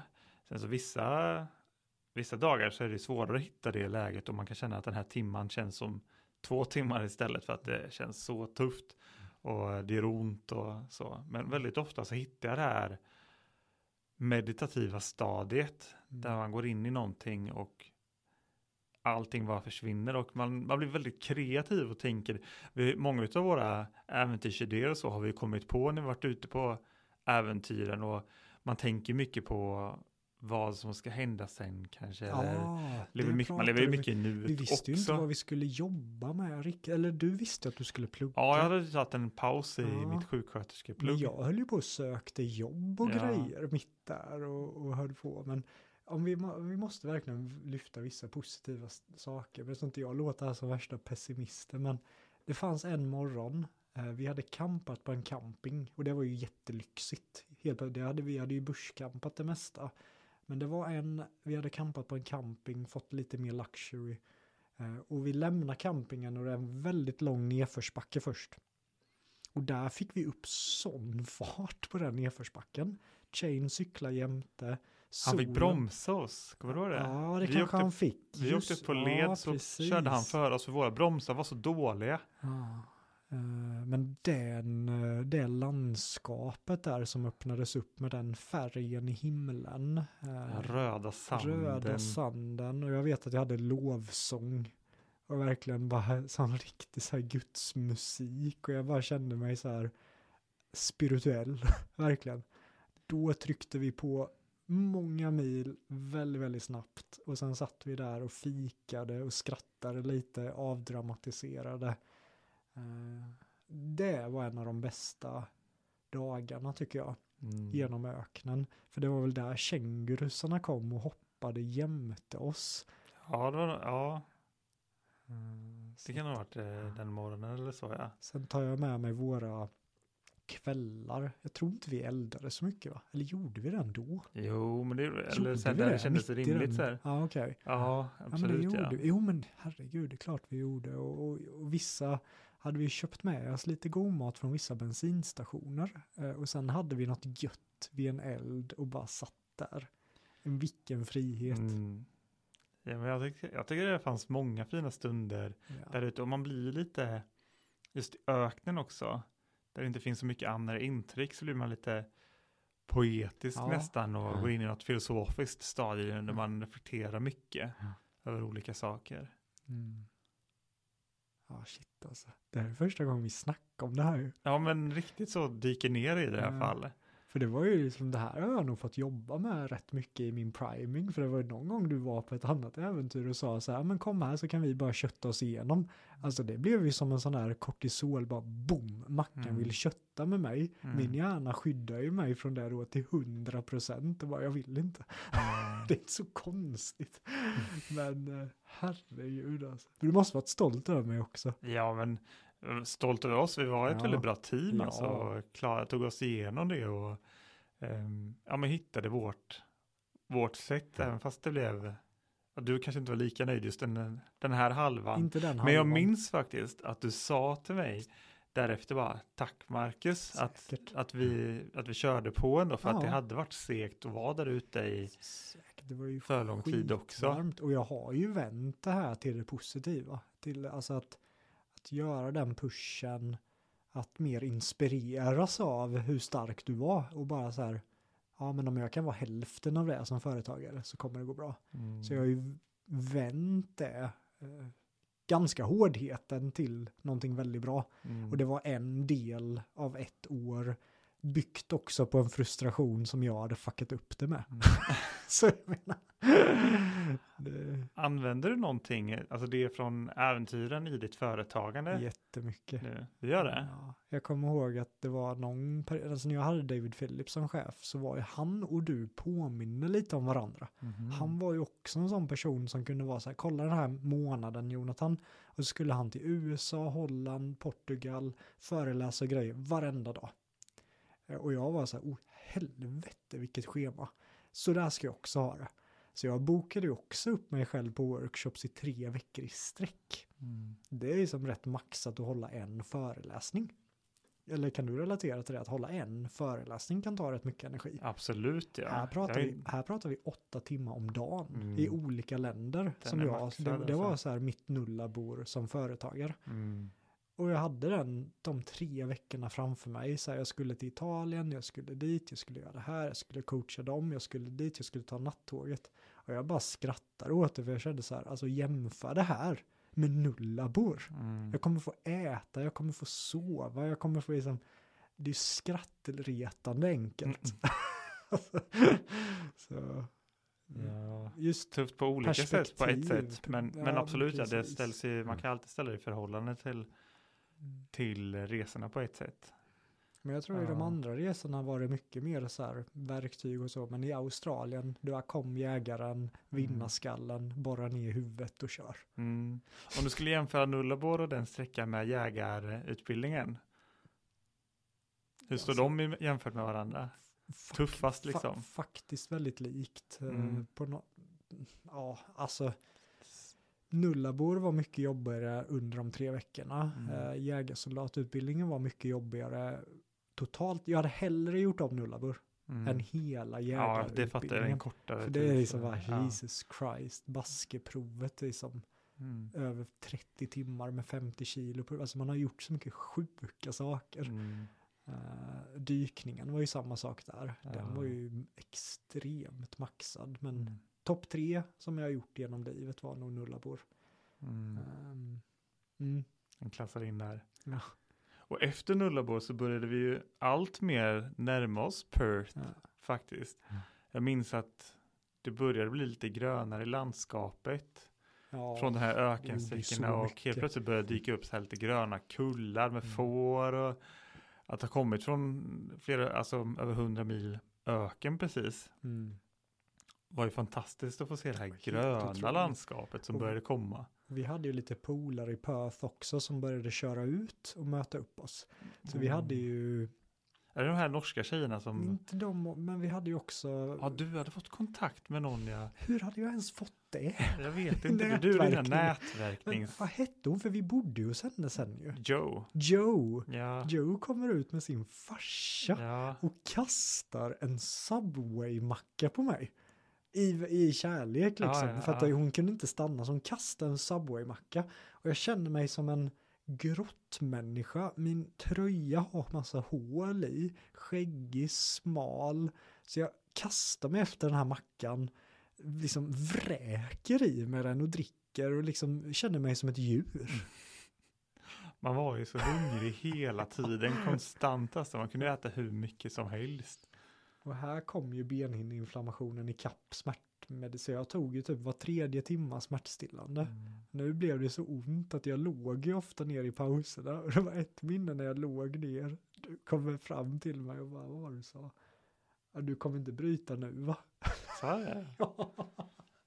Ja, det var ju så Då nära var vi nu. typ 10 mil och jag bara, nej för nu hade helvete. väldigt nära Det kvar. var ju mer liksom get up. Eh, Det var, Mm. Jag minns ju att de här norska tjejerna kom ut någon kväll också. Vi hade tacokväll tillsammans med dem. När vi var, då var vi väldigt nära Perth. och efter ut. det var det så här, vi tar några mil Ja, till. exakt. Där klickade, när jag sa, jag tror det var ändå sa att ja men jag kan tänka mig att köra lite till. Mm. Så stolt som du såg ut då. alltså. Yes. Jag, jag tror vi gjorde som längst på en dag, måste ha varit 14 mil va?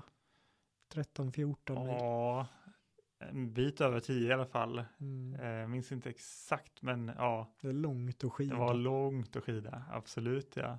Men sen är det ju som med Svarta havet, alltså när vi närmar oss målet så är det alltid ett sista eldprov. Moment. Och här var det att Perth låg ju nere som i en stor dal, så det var ju en jätte nedförsbacke. Det fanns en väg som vi kunde ta för att komma in i Perth. Ja. Och det var ett par kilometers nedför, två eller tre kilometers nedförbacke och våra bromsar hade gett upp helt och hållet. Det var en ganska stor väg ändå, så det var svårt, det fanns liksom ingen vägren så på det sättet heller, det hade varit svårt att, att gå nerför, verkar det som. Men hon Joe hade kommit ut och hängt med oss, hon var med ett par dagar faktiskt. Ja, det var hon. Ja, Ja. yes. Wow. Ehm, så när vi närmade oss Perth och den här monsternedförsbacken som var brant också, då kom vi på idén att alright Joe, vad sägs om det här att du kör först med bilen, Jonathan står och håller på bagageluckan, så bromsar du in honom och så står jag bakom Jonathan och håller hans barnvagn. Och på så sätt så kan vi bromsas in och eh, ta oss ner för hela backen. Det var ganska sent för vi hade pushat på, det var en lång dag. Så klockan var nog 10-11 någon gång på kvällen, det var beckmörkt. Mm. Som tur var så var det inte så mycket trafik in till Perth då, det var ganska tomt på vägen. Och så står vi där bakom hennes bil som bromsar in oss i nedförsbacken. Jag minns att folk stod och skrattade Tutade. längs med sidan typ. Och, Och sen hade ju Joe bokat in oss på ett hotell ja, när vi kom ner. Just Och vi det. fick ta en varm dusch. Mm. Vi fick eh, liksom smörja alla sår. Vi fick äta frukost. Och vi var några mil ifrån. Väldigt nära. Väldigt, väldigt ja, nära. Det- efter det så var det sista dagen in till, eh, till kusten i Perth. sista dagen. Från havet på östkusten till havet på västkusten. Folk kommer och möter oss med cyklar. eh, Och vi vet inte riktigt vad vi väntar. Men alltså vilken dag. Rulla igenom Perth. Känna att vi verkligen gjorde det omöjliga. För det var ju så här, ja men om vi knäcker då kan vi gå in i mål. Nu är vi Mm. ändå i staden men vi Nu skulle är till en vi- viss plats. Nu är vi hemma liksom. Och jag kommer ihåg att det var ju då en, en raksträcka i slutet och det var så här, ja men det är ingen stor grej men när vi kom dit och vi ser att eh, det var väl någon form av borgmästare där, eller hon som... Nej, de, så de här norska tjejerna, de hade Ja. ordnat en välkomstfest hos oss nere på stranden på ett ställe. Och fixat dit, de hade tagit kontakt med svenska, någon svensk förening, eh, svenskar i Perth eller så. Som, eh, så det var en del andra svenskar där också, bland annat en barndomskompis som bodde i Perth f- Mm. för mig. Så, som var där lite random så. Och så hade de fått dit en lo- lokalkändis också. En eh, ganska känd företagare, en gammal, en lite äldre kvinna som hade startat upp en hotell, ett, dels ett hotell, men hon hade också en kafékedja eh, och var väldigt etablerad i Perth och ganska känd. Så det verkar som att folk de andra som var där eh, var lite starstruck när de såg att hon var där också, för de hade lyckats få dit henne. Och hon bjöd ju oss också på, på sitt hotell att vi skulle få eh, stanna där ett par nätter. Och det hotellet var ju välkänt för deras frukostar och mat och så. Mm. Så den hotellfrukosten sen, ja, Det var sjukt. det var helt alltså. sjukt. Och när vi kom fram där och folk bara står och liksom Woo! och vi lägger oss ner. Då var jag till tårar alltså. Så fick vi hoppa i och bada i havet. Och vi står där i havet och vi fixar det alltså. Mm. Det är en 400 mil bakom oss på 400 rullskidor. Men kraft, Nu jag, vi Perth. jag hade ju kraftig beninflammation typ åtta månader Mm. efter. Men det var ju som, jag tror alla människor skulle må bra av att veta vart, vart är din gräns? Mm. Och, och förstå hur mycket man fixar. Det finns ju ett quote från den här filmen Into the Wild. Jag minns inte exakt, men om jag, ska försöka bara återberätta lite vad det speglar i alla fall, så är det att åtminstone en gång i livet att testa Mm. sin gräns. Jag tror det är viktigt att mäta sig just för att det bygger så mycket självförtroende. Man fattar också att vad man går för. Mm. Att jag kan pusha mig lite längre. Mm. Ja, och har man gjort det en gång så har man på något sätt en referenspunkt eller någon slags mätsticka. Att jag vet att jag går för mycket mer än det här och jag vet att jag kan leverera. Mm. Wow. Nej, det är... Shit alltså. Vi har ju avlöst våra resor så det här är första gången vi snackar om det här. Vi Det är så himla alltså. fina minnen ändå när vi kom Det- fram där och, och springer ut i havet och har det är en 20-30 pers där som står och välkomnar oss minst i alla Och- fall. Folk hade ju flygit från Sydney också bara för att Ja, välkomna oss. Så vi var ju tillbaka i vårt gäng. Ja, vårt crew där. När vi satt där i Perth, då kände jag så här, om jag inte bor i Sverige så kommer jag vilja bo i Australien. Mm, I love Australia. ja, Vilket, eh, alltså vilka människor. Oj vad vi hade fört oss bra där nere. tror jag med. Men alltså vi bodde ju på ett hotell. Kommer du ihåg hur borta jag var i flera dagar efter? Du bara låg däckare i, ja, i alla fall ett par dagar där då, när vi fick, när vi bodde där på Jag, jag hotellet. gick upp åt frukost, gick och la mig. Mm. Eh, åt lunch, gick och la mig och somnar. Eh, så jag, du bara, ska du med ut lite? Jag bara, nej jag behöver sova. Så jag sov typ 18 timmar per dygn kändes det som. Mm. Så jag var, jag var slut. Ja, ja du, vi båda var väldigt slitna. Ja. Ändå, vi hade ju tagit oss, ja, Men det finns ju inget bättre än att vara så trött. Eh, och vi blev så hyllade. så och vi kunde äta mat och liksom ja. vi fixade. Det är ett minne för livet Ja, alltså. verkligen. Alltså. Jag vet inte om jag har sagt det så, men tack för resan alltså. Tack själv Mackan. Det var Mm. fantastiskt. Ja. Vilken upplevelse. Och som sagt, det är ändå en av de resorna som jag minns. Som, alltså en av toppresorna. som jag som hade har kunnat känna äggat att sig det, fast i det. ja, Jag tror desto svårare utmaningar man ger sig på, desto större blir vinsten. mm, På något sätt Indien som vi också kommer prata om. Det var ju också långt att vandra 100 mil i Indien, men på något sätt var det ju det kändes lite som att vi hade kanske ändå en 80% chans att klara Indien. Ish. Mm. Australien var för mig typ 5% chans att vi skulle Mm. fixa. ja, Och så gjorde vi det. Det gick. Och på något sätt när vi kom hem från, alltså man får ju sånt självförtroende av att klara av stora mål. Mm, Så det var ju där allt tog fart för mig. Jag tog Mm. ett jobb, jag liksom det här, klarar jag Australien, klar- klarar jag allt och sen bara flög jag i Mm. företagsvärlden. Hade du kunnat tänka dig en till rullskidsresa? Ja, det hade jag faktiskt. Ja. Ehm, faktiskt inte, kanske inte vandra på asfalt igen som Indien, men jag hade lätt velat paddla Donau igen. ja. Helst med Amanda, Mm, eller dig. eller James. ja. Eh, Men eh, rullskidsresa, då måste bromsarna vara riktigt bra.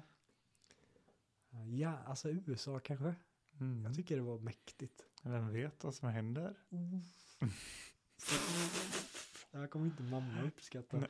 Ja, nu har ju våra damer lagat eh, taco till oss. Vad eh, är det något sista du vill skicka med till lyssnarna som vi har tagit igenom för första gången själva också genom den här episka resan? Hmm, något som jag vill dela med mig så. Jag vet inte riktigt, men eh, har du inte varit i Australien så det är ett väldigt härligt land att, att besöka. Men rekommenderar vi att skida över Australien? Alltså jag skulle nog göra det ändå. Om man, om man har det suget. Mm. Jag tycker att det var en väldigt bra resa. Mm. Det är ett väldigt vackert land. Uh, väldigt mycket att se. Väldigt mycket spännande människor. Men uh, Kanske inte Ta- sommartid. ta cykeln. Det är Ja. ju ändå ett äventyr. ja, absolut. Gött Mackan, ha det så bra du som lyssnat så ses vi igen i nästa avsnitt. Ta hand om er. Hej då. Hej hej.